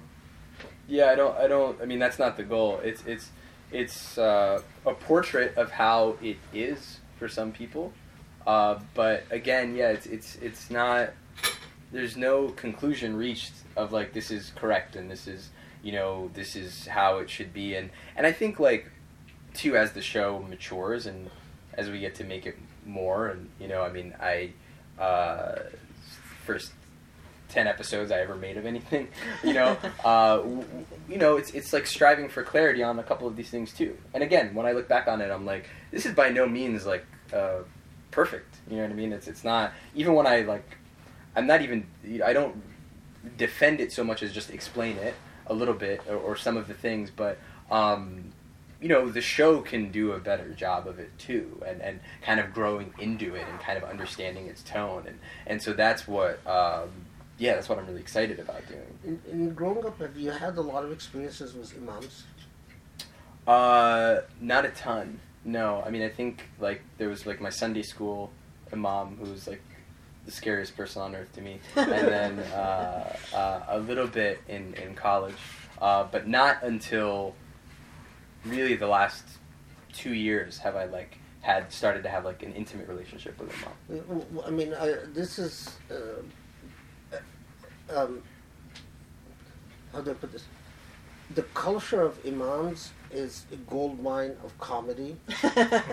Um, yeah i- a, a gold mine. Yeah. I- I- if I had any comedic sense, I would have tapped into it. But um, I think I think you're a, a better one for not t- having a comedic sense. Yeah. I think when they do, they're on like imams. On, I don't like I don't like imams on Snapchat. I don't know. It makes me uncomfortable. Uh, but uh, I mean, I, again, it struck me the the absence uh, that you the, the you didn't tap into a lot of the absurdities of imams in the show, Yeah. and I and I wasn't sure if this is because just you, you, it was a conscious choice to leave that out, or because you have you're writing the shows non-Muslims, or um, I- I wondered about that, and I Mm. didn't know how to feel about it. I mean, I Mm. didn't know whether to appreciate it or to to say, God, what a missed opportunity. Well, I think part of it. There's two things there. Uh, one is, I mean, okay. One's a small comment you made about writing with non-Muslims. Mhm. Is is is is uh, I really the final word on every script is mine, and really a lot of the initial words on it too. I mean, I'm brainstorming things, but it's like when you build a mosque, you don't only have Muslim construction workers, and when you're making a show, you need people who know how to do story structure, guiding certain things and helping you with certain things. But but in terms of details and stuff, um, it, you know, there's me who is you know this is who it's about, and so that's like very much like the guiding thing of it, and and and I think to to say the room has to be all Muslims could it, it's just tough. It's like a tough thing because it's like again we're all gonna have like really different experiences to a place where like you might not even like reach what you need to reach. Again, like we we we celebrate the Eid on different days. Like like we, we, we have these things like we can't get past sometimes and and and creativity trumps all and that's how I hire people and that's how I like build something is like I know I'm gonna be the guiding voice. I'm gonna have the follow the, the final word on everything. Um, and, and that's a big part of the process. And so uh, even with TV, you see a name on a, on a script, even if you see it's just my name, it's a lot of there's a lot of thoughts, there's a lot of people who go into it, but ultimately uh, the final say from like the literal typing to everything is mine on my show. Um, and and that's to the credit of everyone who's credited there who made the show better. You know, everyone I've worked with in season one, continue to in season two, really helped me get further into my own goals. You know, like it's all people working to help me get to like my priorities. Um, and then in this, the humor of imams, I think the issue that I had in going into it is that I didn't. I know there's nuances of funny, but I didn't really want to make fun of religious leaders because then it just feels like again you start entering this territory of making fun of the religion. Because like I didn't want to be like oh man all religious leaders are just kind of like full of it. Because then like you, you kind of start doing the thing that I hate which is like it's almost expected to be like oh this imam says one thing and then he does another thing. And it's kind of like I don't know like that's not I I wanted I want the responsibility and the problems and the issue to be on me mm-hmm. The the person who is trying to be a good believer, who is a follower, who is doing all that. And so the there's a lot of really funny stuff with imams, but it I, I was afraid it would feel like pointing a finger at Mhm. the faith. And again, yeah, we want to like point at certain things in our institutions and certain things that we need to like, but those are like so nuancy that it's just Mhm. gonna feel like Yeah. we're making fun of the religion. Like from an outside perspective, like if I'm someone who's not Muslim and I'm watching this show, like I don't want people to just be like, oh yeah, it was, you know, like Exactly. you know, it, Yeah. it just starts to feel kind of. Re- I'm, af- I'm I'm very afraid of it feeling reductive.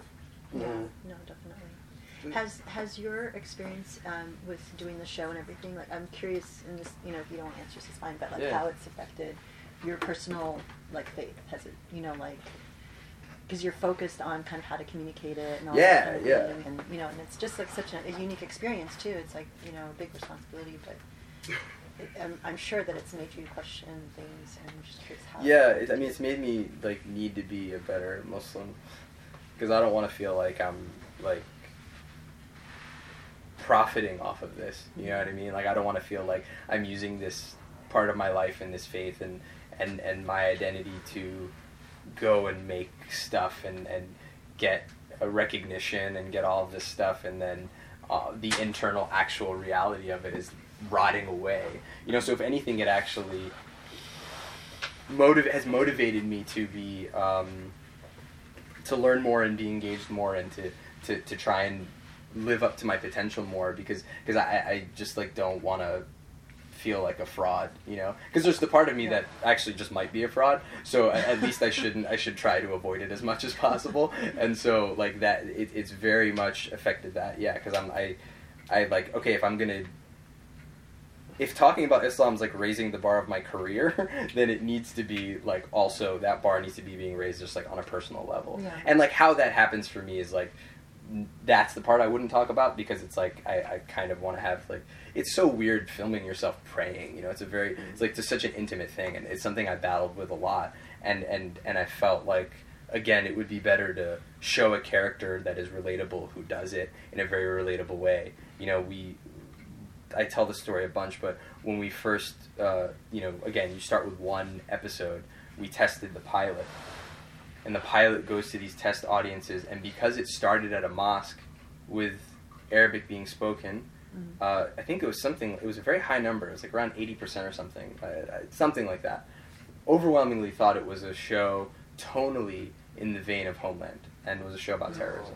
Yeah. Just because it started in a mosque and because they heard Allahu Akbar and they like heard all this Mm. stuff. So that that is the the um, that's the relationship that we have with someone saying Allahu Akbar and going like this. Yeah. So it was actually like really excruciating to me on a level where I was like, why? Like I'm like filming myself praying. This is like this is the thing I do like that's personal, and then now I'm like.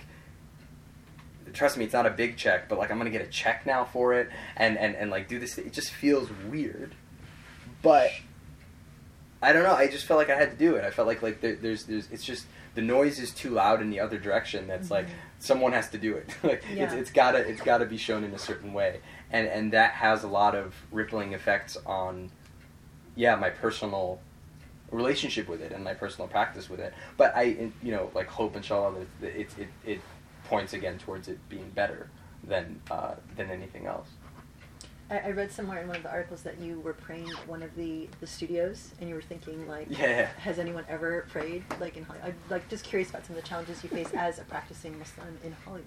You know, which other people, other like Muslims in Yeah. there have described as like literally hell. Yeah. We we know uh, a, a, a guy that works in Hollywood. Cameron Pasha Yeah, who, who, who he described it as Jahannam. Yeah, he said he works in Jahannam. Yeah. And, and he- yeah, so I mean, it, it's very interesting. Right? I also noticed that thing about you praying in, in, in studio. Yeah. About, it's probably true. No one has ever probably put their, their head down in sujood. You know, but the things I think people have. We just like haven't talked about it. You know what I mean? And Yeah. it's like it's it's it's. I think that someone has, and I was just wanting to almost put out like the bat signal of like, hey, who else? I mean, it's Mm. really like even it's. And it and it happened right. It's like I made this thing, and then, you know, Mahershala called me, and he was like, dude. Where you been? like I'm looking for. I've been trying to. He's like I've been praying in Hollywood for 15 years. I didn't know who else was there, and so it, it, it's really exciting because it because it is. There are other people. It's just you know we don't know, and and and so um, in terms of like, have I felt weird about? It? No, I mean it, it again. Like I, I could be anything, right? So it's like people don't look at me certainly in a in a at least didn't used to. Now they do, but didn't look at me with a certain cultural. Uh, you know, idea attached. So it was kind of more of just it was like uh, a little bit like being in the closet about it a little bit, you know, where where I, I've been in LA for eight years and. Uh, a friend of mine, my friend Ari, who created the show with me, actually was like, "Yeah, it took me like." He was like, "It took me two years to realize how Muslim you actually were." he was, like, you know, it was probably like two years before I was like, like, was like, "Hey, man, I got to go pray." You know, like I didn't lead Yeah. with it.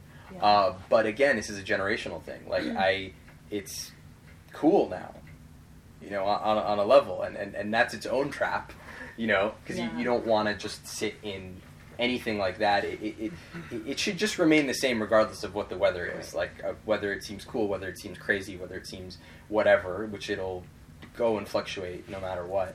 Um, but I happen to be standing on the timeline of the time where I don't have to change my name.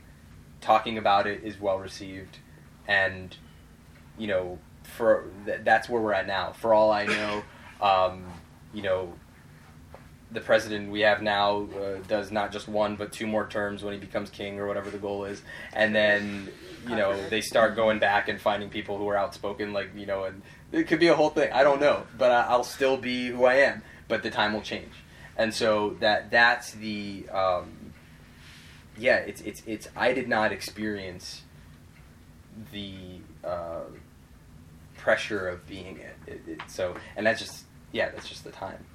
I mean, it's so beautiful because I think a lot of people, I mean, a lot of the struggles that you try to convey, you know, are, you know, that people are, can be so easily influenced by, you know, like, I, okay, I don't want to say that I'm Muslim or that I am. Mm. Um, you reminded me actually of one of the favorite scenes in, in one of the episodes where you're with the, um, the Jewish woman Mm. and then you tell her that you have to go pray and then she was you know, she's like a party girl and all this sort of stuff. But then, ironically, she really sort of admires you Yeah, when yeah. you have to go out and pray. Yeah, And that was like That's another what, yeah, thing it's all, yeah, really because I'm gonna cool. like start fasting Ramadan, and I'm like, Right. yeah, we can't, yeah, we, which is funny. It's a scene my mom loved. she like actually really liked that scene. She's like, yeah, you know, you're doing something wrong, but then you do, and so you stop. Uh, The ability of moms. The that's mom her thing, ability, you know. yeah. It's like her, like I'm like, mom, but I did the thing like two episodes ago. She's, oh no, you're good. You're, yeah, so, yeah, yeah. That's very interesting. Should, How, what, how are we doing on time? Yeah, oh, we so we should- should leave some time for yeah, Q and A. Yeah. Yeah. So, so, did anybody write any questions, or um, and we've been so engaged in the conversation that um,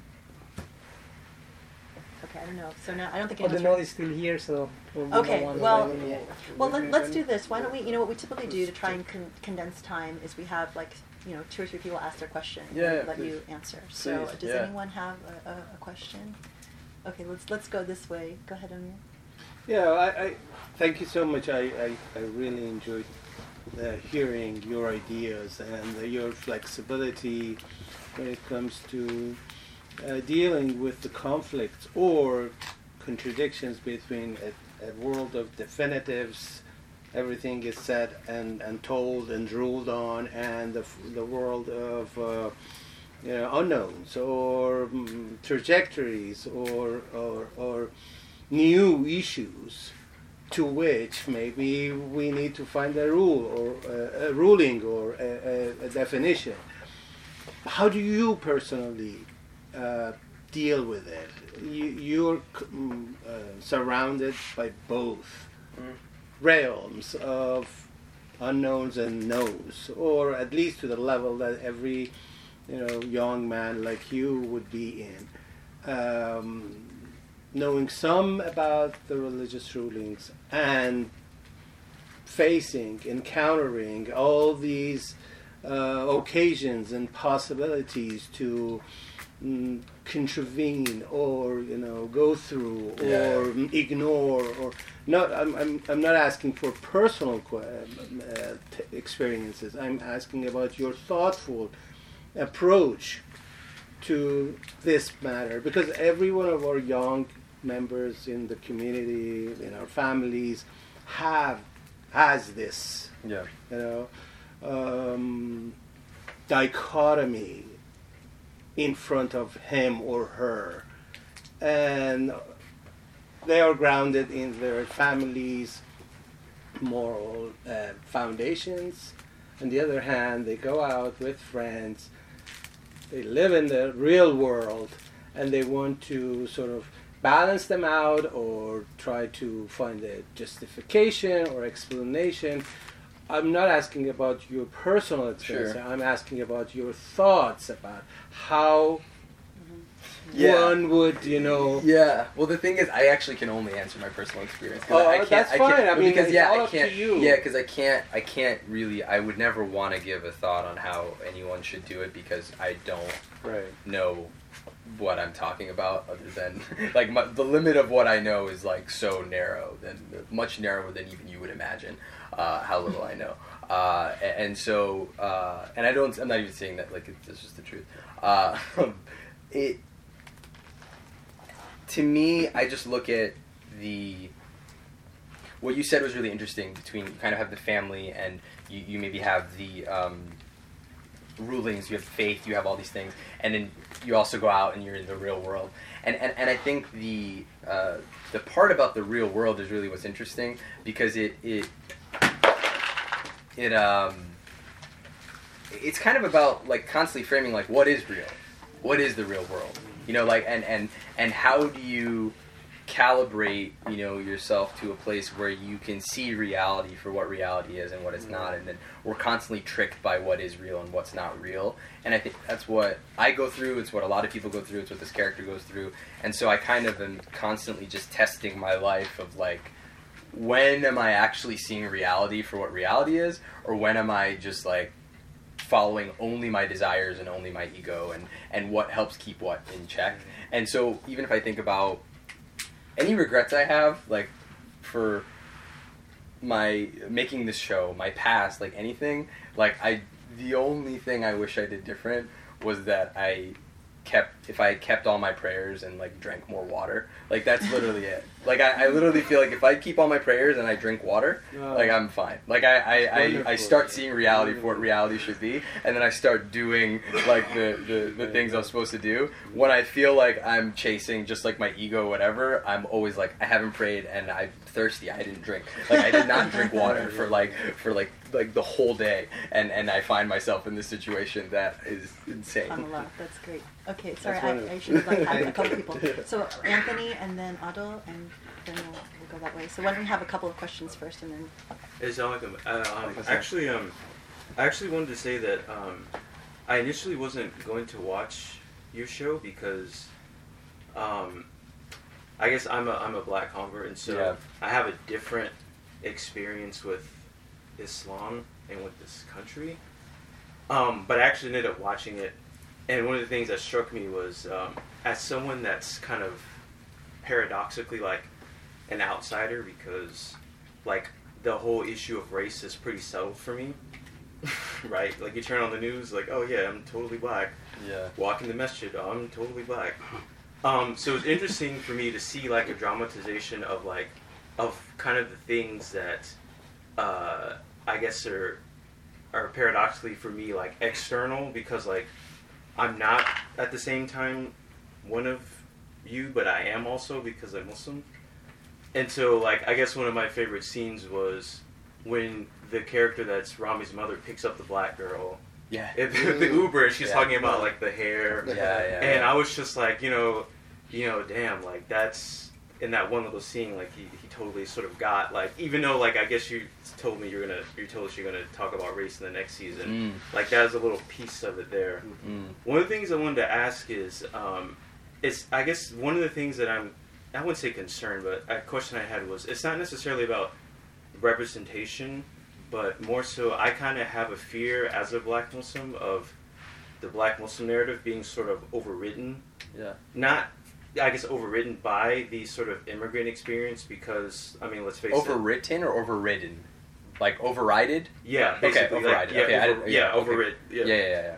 yeah. um because as you were saying like you know there are white passing black people like I have some in my family but like Sure. most of us aren't and so there's a kind of there's a there's a there's an element of race that makes it and class that makes it a lot easier for the immigrant community to tell its stories Mhm. than you know than than blacks uh, even like I think I've, I can't remember what someone just said that uh, something about uh, you know you being a pioneer but I'm like in my head I was thinking you know but there have been a slew of black comedians Muslim comedians that have been around for a while and Mm. they're just forgotten Mm. because they're black and they're not white passing or they're not out of Mm. or Mm. whatever and so that's a, a really salient fear that I have Yeah. of our stories uh, being selectively appropriated and then or even completely overridden by the fact that you know we're not light skinned Mhm. and we have kinky hair or whatever. Or Yeah. in my case, no hair. Yeah, So- yeah. But I appreciate I is I appreciate it. Thank you so much. No, yeah, I mean, and, and once again. Let's, um, um, before you answer, just to get more in. I'm sorry about that. Oh, Um, so Otto, okay. we're gonna have two, a couple Okay. questions if that's okay. Well, my question was more for Dr. Khaled. So Oh, okay. Uh, yeah, just to to that point, you know, the it's weird, man, because it's like press, and so it's like it's like there's this press of like like you read an article and they're like it's revolutionary, it's trailblazing, it's all this stuff, and I'm like I, I mean I didn't say any of that. Yeah. Um, it's also like yeah, sure, I'd rather hear that than this is unwatchable or like what is what is happening here. Um, to me, the only part of this that I would ever claim like in any time anything came out of my mouth of me i'm doing something i haven't seen Yeah. or any or something that i feel is like first or whatever it might be is uh, leading with the practicing believing spiritually um, aspirational Yeah. characters which i hadn't seen in stand up and i hadn't seen in on film in a way that uh, wasn't in that category of like Mhm. Yeah. you know straight to vhs kind of thing and uh, that that is the only thing that um, I felt like we were bringing to the table in terms of like something feeling uh, proprietary, but not it's not even proprietary, but it's just like just leading with it was the was the thing that I wanted to do. Um, and and even like when Grace was just mentioning, you know, probably no one else prayed on that lot. And I'm like, no, I know they did. Like, I, I want to find them. You know what I mean? And, and, and I know that there's this history of people who uh, are black and Muslim that, like, it's, it's like just not, you know, uh, it doesn't get its light in the way that it does. It, it should. It's something we're talking about now that we, you know, in our second season that we're going to cover, Yeah. but it won't be enough. It just like it, I know it won't be. Like it, we again, we're only going to have another just ten episodes, and again, that's not the lead character. You know what I mean? Like we, we, we, uh, it, it needs. Yeah, this is something that needs its own show. I don't think its own- on you. I think it's a no, no, no. I know it's a community, it's a communal thing, but no, I know, but but like it, it's really important to bring up, and and I and I really respect the point, and and it's something that like I so okay. uh, This is when I was in. Um, I didn't really meet black Muslims until I went to college, and and I used to think all black Muslims were like uh, Elijah Muhammad, like pre Malcolm going to Mecca. Uh, like that's the only category of black. Like that's what I used to think. I thought that until I was like 18. That's how sheltered I was to, to knowing that. And then I went to college, and then I came here, and like you, and I and I like learned more. So these problems are like so in our community. It's like so a thing that like we don't uh, ever talk about. And and so the light that we're going to shine on it through our show is, is a bit more it's again it's from the perspective of this arab community Yeah. realizing that they don't know. But that also isn't it's just not going to be enough. And and i um, yeah i share your i share your feelings. I share your fear. I should share your fear for black people in general. Like i, I one of the things i hate most that arabs do is to be like, yo, man, we're the new. It's, it's stop, shut, shut the like, no, like we're not, we're, we're not, and, and and and any assignment of that or any you know um, conflation of that is, is very frustrating. Um, yeah, so I yeah, I hear you. Thank you, Adil. Um, I just was curious here hear from you, Dr. Khaled, what the Islamic tradition has said about the role of art in societies generally in, over the course of time, and where a show like Ramy falls on that spectrum. You know, a show that depicts sin in the way that it does, and without having that straight to VHS kind of tone to it, where it preaches. Where does a show like that fall on that spectrum, and what is that spectrum even? You know, uh, it's um,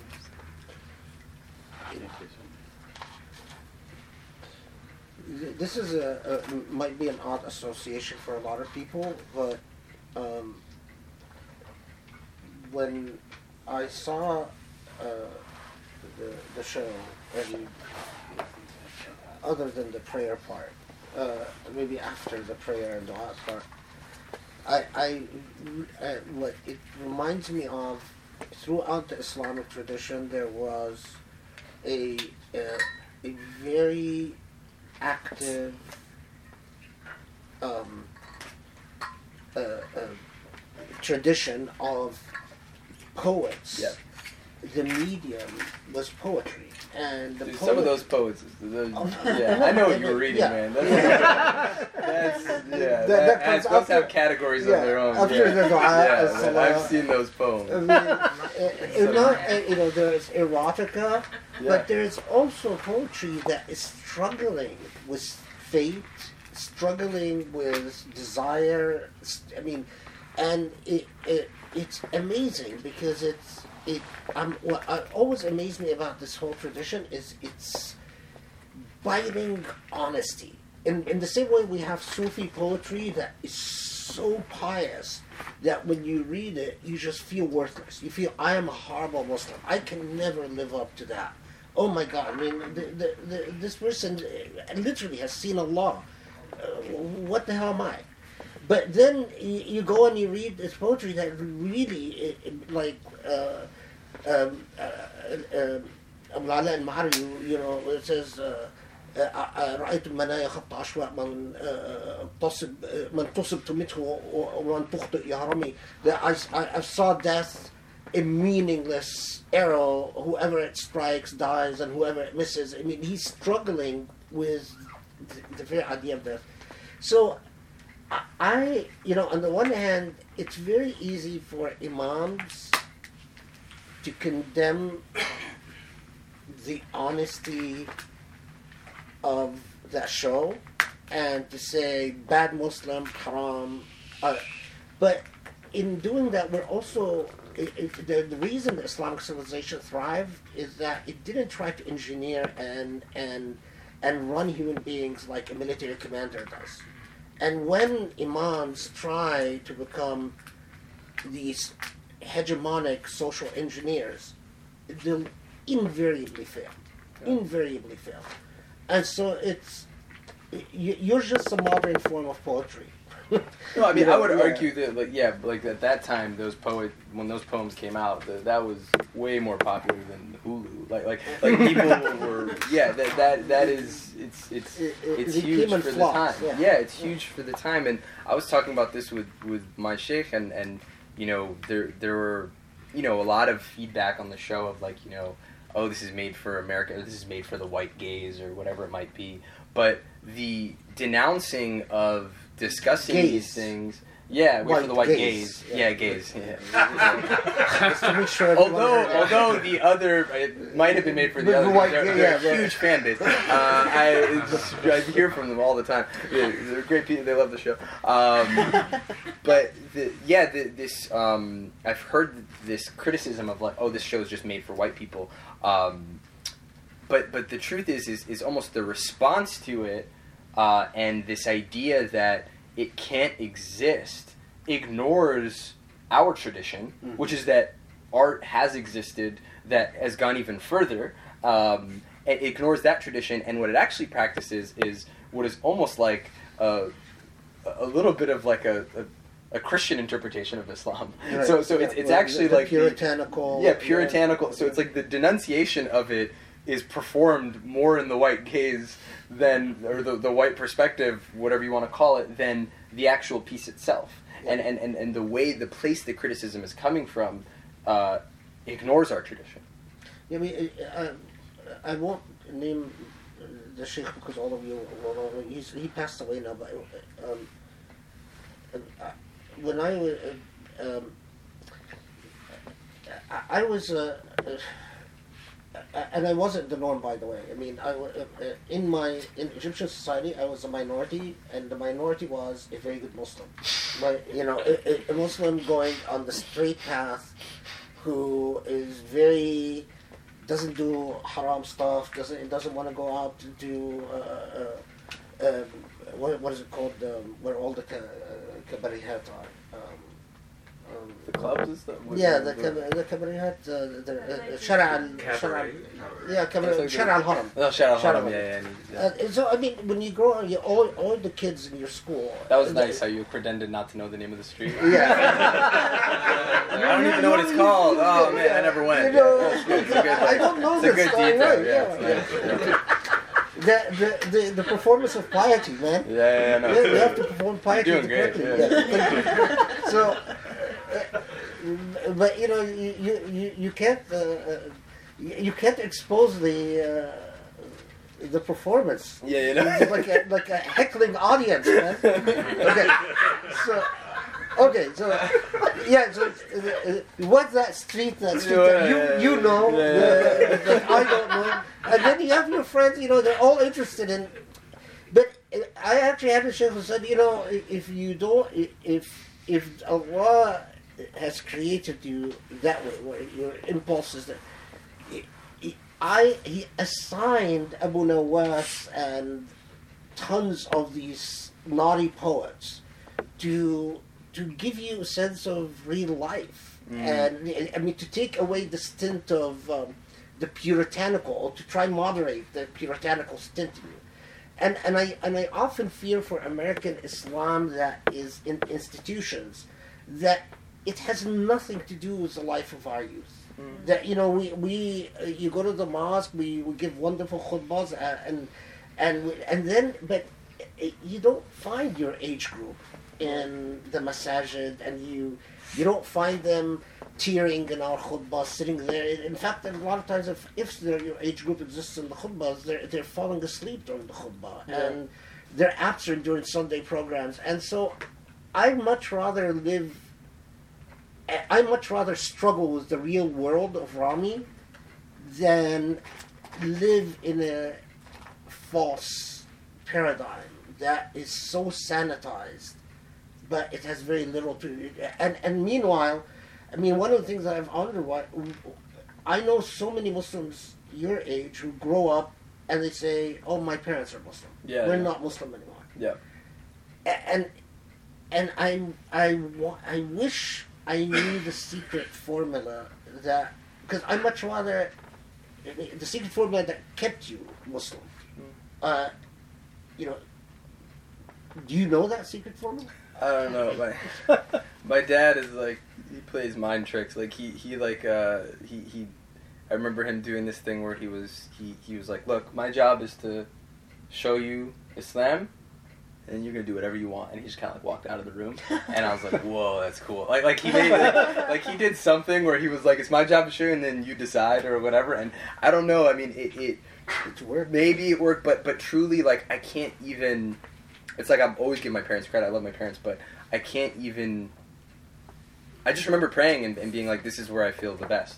That's really what to me connections prayer. Like even like over anything, just being like, "This is where I feel something more than I feel anything." And so that that um, I don't know. I don't know how to. How was Put anything on what? that. How old were you when you started to pray, and were you always consistent with prayer? Uh, I would be like like I mean I'd go like back and forth, but I mean you know. But you always came back. Yeah, yeah, not to get into nuances of it, but yeah, Yeah. It, it, it was yeah, and and now you know struggle, you know, like um, again, that's probably what I like regret most about the first season is that like the stretches where you're like going crazy and working, and then you don't keep all your. Pra- it's like that's that's um, so an active struggle, but always yeah, always going back and always kind of knowing. Let's just get more Okay, questions. last going. few questions. Okay, let's uh, go ahead. Ibrahim. Uh, sure. Uh, so I have a question for Ramy about um, the the burden of representation and and whether it's like a double-edged sword because I see a real tension between what you set out to do, which is to, to tell the story of a Muslim's moral struggle. Um, and correct me if I'm wrong about that, but but then there's this other thing that you have to do in order to do that, which is um, representation, where you have to okay, you have to talk about these types of Muslims, you have to talk about women, you have to talk, which is representation is obviously important, but it's a battle you can't win because, like you said, there's Yeah. always something you're going to leave out. Yeah, And furthermore, it's it's it's it's a battle that you you wouldn't have to deal with if your character were Jewish or, or Christian, and it was their moral struggle. yeah, Uh, and then on the on the other hand, there's also this like trend in Hollywood uh, where representation is seen as like the end and not the beginning. Like like you, you can have a film like Aladdin and it can be championed because oh like Muslims consulted on it, but it's the same Orientalist tropes, and now you just have like brown characters played by brown actors, and that's great. But but like I guess my question to you is like, what have you learned from trying to balance that that tension and like how what advice would you give to Muslim creators who want to follow in your footsteps? Mm. Because this has to change at some point, right? Mhm. Uh, that that tension. Yeah, um, I think there's a lot of right now. There's a lot of opportunities of how to make work and how to get work out there, and and I think that you've seen it with a lot of other groups when, they, when there's a show and, and let's say like removing whites. Let's say you have uh, black families show. You know, there's various tones. There's Atlanta, super weird, and there's Black-ish. You know, and and I feel like our show just fits a certain category, and I feel like there's a lot of other tones that can be struck that take these issues from a lot of different angles. You know, um, Aziz Ansari did a Ramadan episode. Mm-hmm. I remember I watched it and I was like, well, that's not my Ramadan. Right. I want to make something that I think would be more interesting way to watch Ramadan. People watch my Ramadan episode and they'll say, I don't know what that was. I want to make my Ramadan episode. So it's like th- this is we we have a lot of opportunities. I think we're going to have a lot of at bats. I don't think it's and and I think merely from the place of there's just going to be there's just all these places right now that want to make shows. So there's just like it's it's just like and they make the same show four times anyway, regardless. And there's no reason why we can't be part of that conversation. Um, that's on one end, and then in terms of like the advice that I would give, uh, I would give this advice to anyone, but I would especially give this advice to Muslims who are making stuff, which is uh, be really careful with be really careful with anticipating or, or letting what you think other people are, going to think affect the work and be really careful with when you do make something and you have it go out uh, letting the criticism seep into how you make what you make uh, because it the the voices on Twitter. Like I would, and I would get really specific now and say like if you're trying to please Muslim Twitter, don't. Yeah. There's no point. It's a hundred people. It's maybe a thousand. Like it, it's not. It's just so not all Muslims. Like in the same, and, and I'm not equating them. I'm not saying they're terrorists, but t- t- terrorists are not all Muslims. Muslim Twitter is not all Muslims. There are things that have been said about me and my show and my stand-up and all those things that uh, if I actually like took them to heart, I wouldn't make anything. You know, I would, and I, I really genuinely like. I like have looked at them and I like laugh at them, and and I actually send some of them to my friends, and my friends will send them to me, and, and we'll like joke about them. And I I'm like feel very blessed to be able to have that levity around it. And of course, there are moments where like it seeps in, and you're like, oh man, like this doesn't feel good. But I guess the advice I would give is it's going to be okay, and don't try and make something to please people online because you won't. If, if it's your main goal and then you put it out and then you don't please the people online, you're going to be so upset because you didn't make the thing you really wanted to make. You tried to engineer something for praise and you tried to engineer something for this community that is faceless, literally, and you you didn't do the thing that you wanted to do. And and so for me, it, part of doing this and part of it receiving certain levels of criticism that it's gotten, like I was really glad to, and I've had I've had uh, Muslim women who who wear the scarf, who are comedians and stand-ups, who have come up to me and thanked me and said, "Yo, bro, thanks for taking the bullet." Like because whatever I put out is not going to get as much hate as whatever you put out. And I was like, "Yeah, you got it. Like like go go do the thing and don't worry about what people are to say. Don't worry about any of that stuff. Again, I have friends who look for it and and say if there's something about the show and they're like, "Yo, you got to fix this. You got to work on that." Of course. But like as a creator, you're to be self-correcting anyway because you watch your thing, you know, you watch it. I watched my whole series 4 days before everyone else watched the whole thing. Right? Like in before that, you're in the process, you're editing, you're editing episode 10 while you're episode episode 2 and you're kind of like scattered all over the place. The first time I sat down and like watched the whole thing and saw what I made, 4 days later everyone got to do that. And actually, it leaked, so everyone in Egypt had already.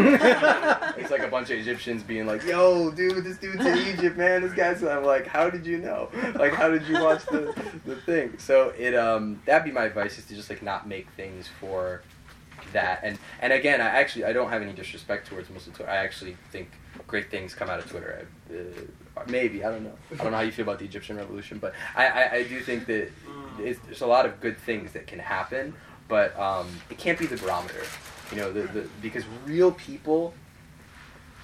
I'm not calling them fake, but I'm just talking about the people you really interact with. Are they don't have time to be on Twitter.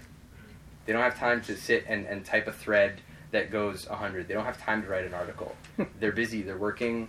They're living their lives. They have two jobs. They're struggling with a thing, and they turn it on. And I hear from those people. I hear from people who write me an email, and they're like, "Yo, I never write an email, but I had to write you an email." you know and, and, and i see people on the street and i see people at the mosque and i see people at all these places where if i only read twitter i would be like oh my god every muslim hates me and then if i like stepped out into the world i'm like oh my god wait people are like really responding to this. And it's really important to like have that calibration because because that that's the one thing that i would say because our, our community is not you know the same as other communities. And how, do do a lot of people watch these videos? Which videos? The like the videos you guys make because I'm gonna say something I don't know if a lot of people watch. I'm gonna Oh, say it yeah, anyway. yeah, Yeah, yeah, I'm gonna say it anyway. yeah. So look, like I, I would say, what you're saying about Twitter it applies important. completely. but to, but th- to this this point and, and, and Grace, maybe you could speak to this. This is something I think the Asian community did an amazing job with. They all rallied around Crazy Rich Asians and they were like, "This is good." They don't feel that way, but they they, they, they said they did Yeah. because they were like, "Let's just say it was good," and then they're gonna make more stuff. Muslims don't do that. We don't Yeah. support each other. We're like, that guy's got to get in the ground. Like he's that's not us. That's not whatever. Like we don't. That's not how our community like reacts to stuff. Yeah. And I, I respect everyone in the cast of Crazy Rich Asians, and everyone did a good job. But they, they don't. You know what I mean? They're not like shooting each other down the way that we do. You know, like we're just like that guy's got to end, and this one, and, and it's like it's almost like we're silencing ourselves before we can speak. You know, like there's there's no. So we do a lot of the work. So it's like it's it's, it's even this perception of oh man, does the white network allow Muslims to talk? And it's like Muslims don't allow Muslims to talk. Like we don't even have like a, our- our own echo chamber is like flawed, and so that that's the thing that I would say is very specific to our community that we have to be really careful about. We are brutal with each other. Yeah. It's really, really important advice. Did, did you have? I know we have content first. Yeah, no, the, That's good. Keep going. the, the comment I was going to make was actually, this dovetails nicely into it. Uh, when I was watching the show, initially, the first few episodes, I realized that one reaction I was having was kind of like my inner, my inner uncle was coming out. Like, this is not the way we're supposed to be showing Muslims on TV. We have one shot, he's ruined the shot we have. And I'm like, wait, why am I? I started to interrogate that feeling. Like, why am I putting that onus on him? And why am I reacting this way? And I started to think that, like, you know, when, when we were growing up, um, you know, I was also 11 when the Twin Towers happened. You you watch these things, and you, know, you kind of over the last you know three gener- three decades almost, I've kind of internalized the fact that when the TV says Muslims are X and Y and Z, defensively we're always like, no, Muslims are not X, Y, and Z. We're ABC. We're this. We're great at things, and then we kind of are defensive and reactive, being like, we we follow the same trap. The we like we are this, we are that, and I'm like, Ramy just some dude, and we should allow the story to be manifest itself and show it, and not put that pressure of like, this is how he's supposed to be acting. Yeah. And then you know, you know, we were touching on the thing of like boring television stuff like that, but I thought I just want to make that comment of the, tra- the trap I found myself Yeah. falling into when I'm trying to also you know try to like you know not fall in these traps all the time. And I'm like, oh, I just did. no, yeah. I mean, also our other representation is like the news, and I, I feel like my show is definitely a bit better than that. I mean, at least a little. Yeah. Comes close. yeah. Yeah. Did you have a question, Nina? Um, sure. It might be like more of a reflection for, for all of us for the future, but something that we talk about a lot here, Dr. Abou El Fadl talks about a lot is like, um, the, the essence of our faith is social justice, and like that's kind of our calling as Muslims. And to me, like I try to keep in mind, truth is beauty, is justice, and um, another thing is like the that came up in your comment, the disengagement of youth and what to do about that, and the, and uh, um, so I've been thinking about this, and like in the context of what you did, like I, again, I'm like the exact same age. I was also 11 at that time. Um, when it came to like law school, do something else time, I really wanted to go to law school, and I did because I wanted to learn about social justice, like for whatever reason. Um, but you know, where we are, however many years later, um, doing something where you're more called to art and, and living that truth, perhaps has done like a lot more for social justice. So I was curious about Dr. Buffel's perspective, um, perhaps your perspective, but maybe something just to think about for all of us um, about like not necessarily maybe our like proselytizing role and also our you know how to treat the next generation for me i didn't come up going to sunday school or anything like that like i found my islam late, later in life um, and when i hear like oh we need to engage the youth or do do something like that i i don't i don't know how much i um, identify with that the right way to do it because it does feel like islam is such a personal thing. So I don't know if I'm thinking about like what to keep in mind for myself, advice either of y'all have, or just something for all of us to think about, like um, between trying to do things that are like overtly and clearly in furtherance of social justice or in furtherance of um, anti-Islamophobia or whatever, versus like just kind of following our calling. If it's comedy or art or something else, it might like just circuitously lead us to um, creating something beautiful in the world. Um, what, how to like keep our what what we're all thinking about and keeping our compass aligned toward like the right north star or mecca or whatever. That's for you, man. I don't I'm just, I'll say, you know, I, I really take to heart the hadith of the Prophet, كل ميسر لما خلق له, that uh, Allah facilitates, if you're true to yourself and you listen to your conscience, uh, Allah facilitates your path, which is uniquely yours. And I, I take that hadith really to heart because there has to be a reason why Allah created me without any sense of uh, no sense of humor whatsoever and and then Allah creates someone like Ramy who is able to laugh. I mean, I- I'm much better at crying than, than laughing. You know, that's my talent. And and there has to be a wisdom.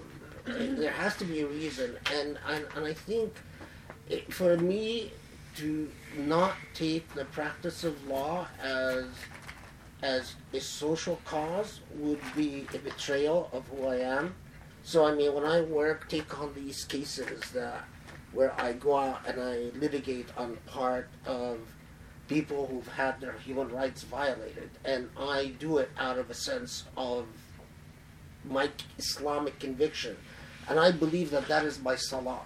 I mean, well, of course I do salah, but I, when I vindicate someone or speak on behalf of someone who has their rights violated, I actually very literally feel closer to Allah. I, I feel that Allah smiles upon me, that Allah comforts me. But at the same time, it would be completely absurd if I expect that from an artist whose job it is to get in touch with their own true emotions. And and in fact what I the way I, I see this as part of Allah's tapestry is I look at what Ramy does and then I always think to myself what are the ways that I can build upon what he presented in my quest for social justice? In what ways can I cite episodes? In which what ways can I cite narratives? Can I even borrow jokes and retell them badly, uh, you know, and and I think that, that where where you make sense of um, you know when Allah tells us in the Quran that Allah made you different, different, and you will remain different, and that is part of why Allah created you is difference. You know, you either say yeah yeah we're we're different, okay fine, or you actually take it to heart, and and everything in life has just taught me that the, the, the diversity is part of the beauty, and you know, and not everyone, even not everyone that goes to law school would expect to be a social justice fighter, because some students seem to have an enormous talent for making money, and some students seem to just have no patience for the stock market or tax law or corporation law, and, and they excel on everything after you. So I go to the people that Allah has given a gift to to making money and tell them, okay, fine, support me. Do you want to fill you play part of your tapestry? Is God, God has allowed to make money. Now, enable people like Ramy and people like me to exist. Um, that's how it has to work. I, I mean, I, I don't think Allah creates someone and then says, be something else other than I created you. It, it's unjust. May I make a point on It, that? it's it's up to because we're Sorry, uh, we, We're we, out of time, but we have, oh, just to have, let someone else have the we, chance. I, we we promised you that Is it we, okay we'd if- finish promptly. Yeah, Yeah. that's okay. Yeah, that's okay. Just, السلام عليكم. like, Uh, Dr. Fadl, um, if I may ask you uh, a que- uh, to, to weigh in on a question that I, I've been wondering about for a while. It's a very unique uh, conversation between a scholar of the law, but also an usuli and a comedian and artist. Um, Ramy and I are friends. We've talked about these some of these questions, but I'd be very interested to hear your take. You know, I have a thesis that um, there, the, the law and, and the, the ulama and the, the, the fuqaha um, are, are basically at the precipice of having to confront an important modern question, which is whether or not acting is a, basically a valid profession. If it is, then why shouldn't there be a rukhsa for discharging your work the same way there are Muslim male uh, OBGYNs, for example? Mm. They engage in something which is shar'an, zahiran, completely haram, Mm. but on an exception basis because there's a medical need and a valid prof- in a valid profession, they take advantage of this rukhsa, if you will. The same could be said for an actor. You know, if Ramy has to be on camera kissing a woman because it's part of his role in a show, it's zahiran haram, but perhaps there's an exception. But this can only be given by a proper fatwa, by a mufti. Could you imagine an emerging area of such uh, law and legal thinking? And if so, who should be pioneering that? How can that be brought into? Would that be a good thing? Would that be a bad thing? Would love to hear your take. you're asking for a fatwa? Come on, man. Just do it. Just do it. Just do it. Just do it. Just on. Just, I'm you made a good point. I'm not prepared to give a fatwa, but but I'll say this: this is fiqh al-nawazil. I mean, this is the uh, the the nazila, the the real nazila is uh, English translation, please. uh, uh, uh, uh, uh, ch- tough issues of law that don't have a precedent that you can just ride on. Because uh, lawyers or jurists look for precedents and you connect to a precedent and you ride on it.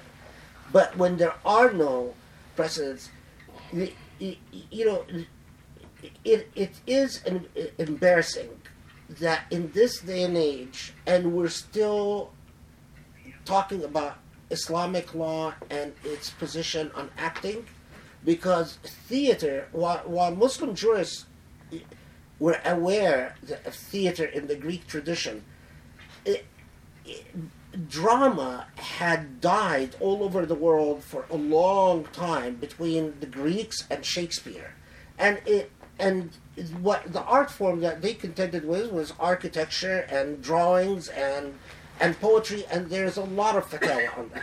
But drama didn't come into the into the life of the Muslim world until colonialism, practically riding on the coattail of colonialism. And it, it I don't think drama needs a special rukhsa as as a necessity. I think drama is a completely legitimate art form. Now, within the d- drama, there are some really tough things. Like, I noticed that Ramy's show didn't have nudity. There were several occasions where you could have had. Yeah. Uh, and and I I respected that because I wouldn't be prepared to say nudity is okay.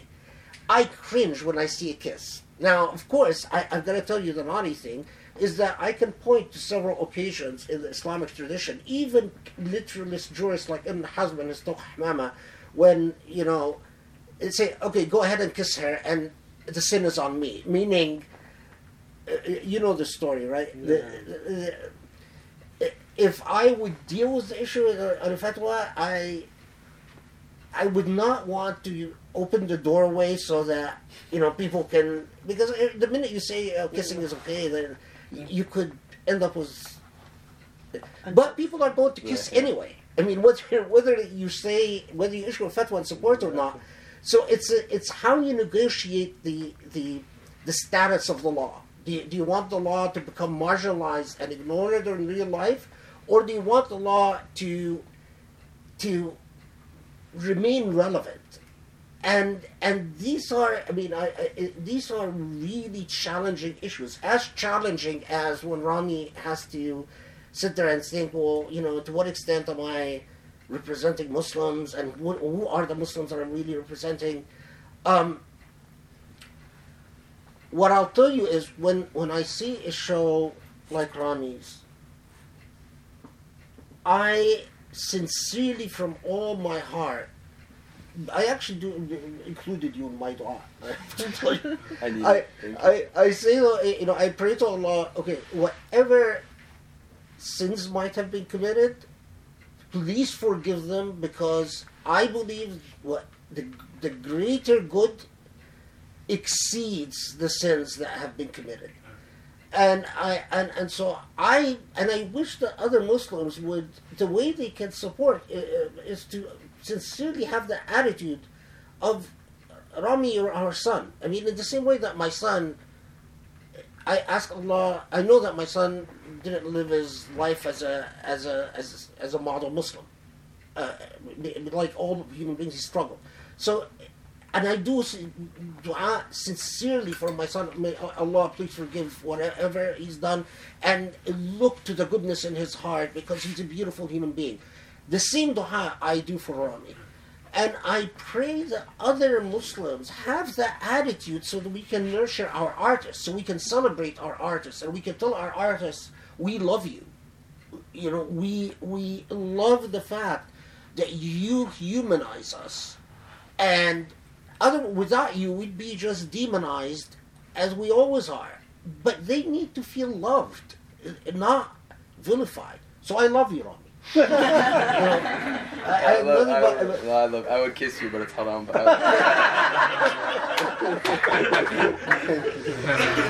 And on that note, I think that's a good way- good place to end. Thank you so much. Thank you so Thank much. Amy, so much. And may Allah bless your parents, especially. That, that's where I always think of your parents, by the way. Oh, and man. I, oh, and I, and I, and may, oh, you know, they, they've done a wonderful job. Do you have sisters or brothers, by the way? I have a younger sister. Yeah. Yeah, they, they've done a wonderful job. I mean, whenever I see a human being that is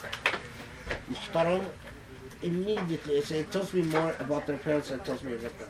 Alhamdulillah. Alhamdulillah, we have some parting gifts for you. Oh my some God. Usuli Thank merch. You, you, you see this shirt? Oh, yeah, this great. is like fresh off the Oh, uh, amazing. So This, this is have- the I love Usuli Creed. Yeah, Oh, so like the This agent for change, seeker of beauty, lover of justice, example of mercy, kindness, practitioner, critical thinker, spiritual elevationist, Muslim. Amazing. I love it. Thank you. Yeah, Thank, thanks with for everyone love. for coming. Thank you guys. Thank you. Thank you. I, I think we, we've made a little bit of, of, of American history here because normally s- uh, scholars and and artists don't engage in a type of conversation. and and I and I think it's really it's it, it's so badly needed. And and the more there is of it, the more you'll feel supported and I'll feel supported. Inshallah. And, and, and I think that's, uh, you know, because you're absolutely right. I know that uh, Grace's family had the same precise attitude that you described towards that movie. Yeah. Uh, Crazy Rich Asians, you know, like, you know, it's like, it's not us, but we're going to support it. We're gonna anyway. support it. Yeah. And, and, and I, you know, we don't have that, which is really a shame. Why, why don't I just support it? Inshallah. Thank you. Thank you so Thank much. you so really much. wonderful.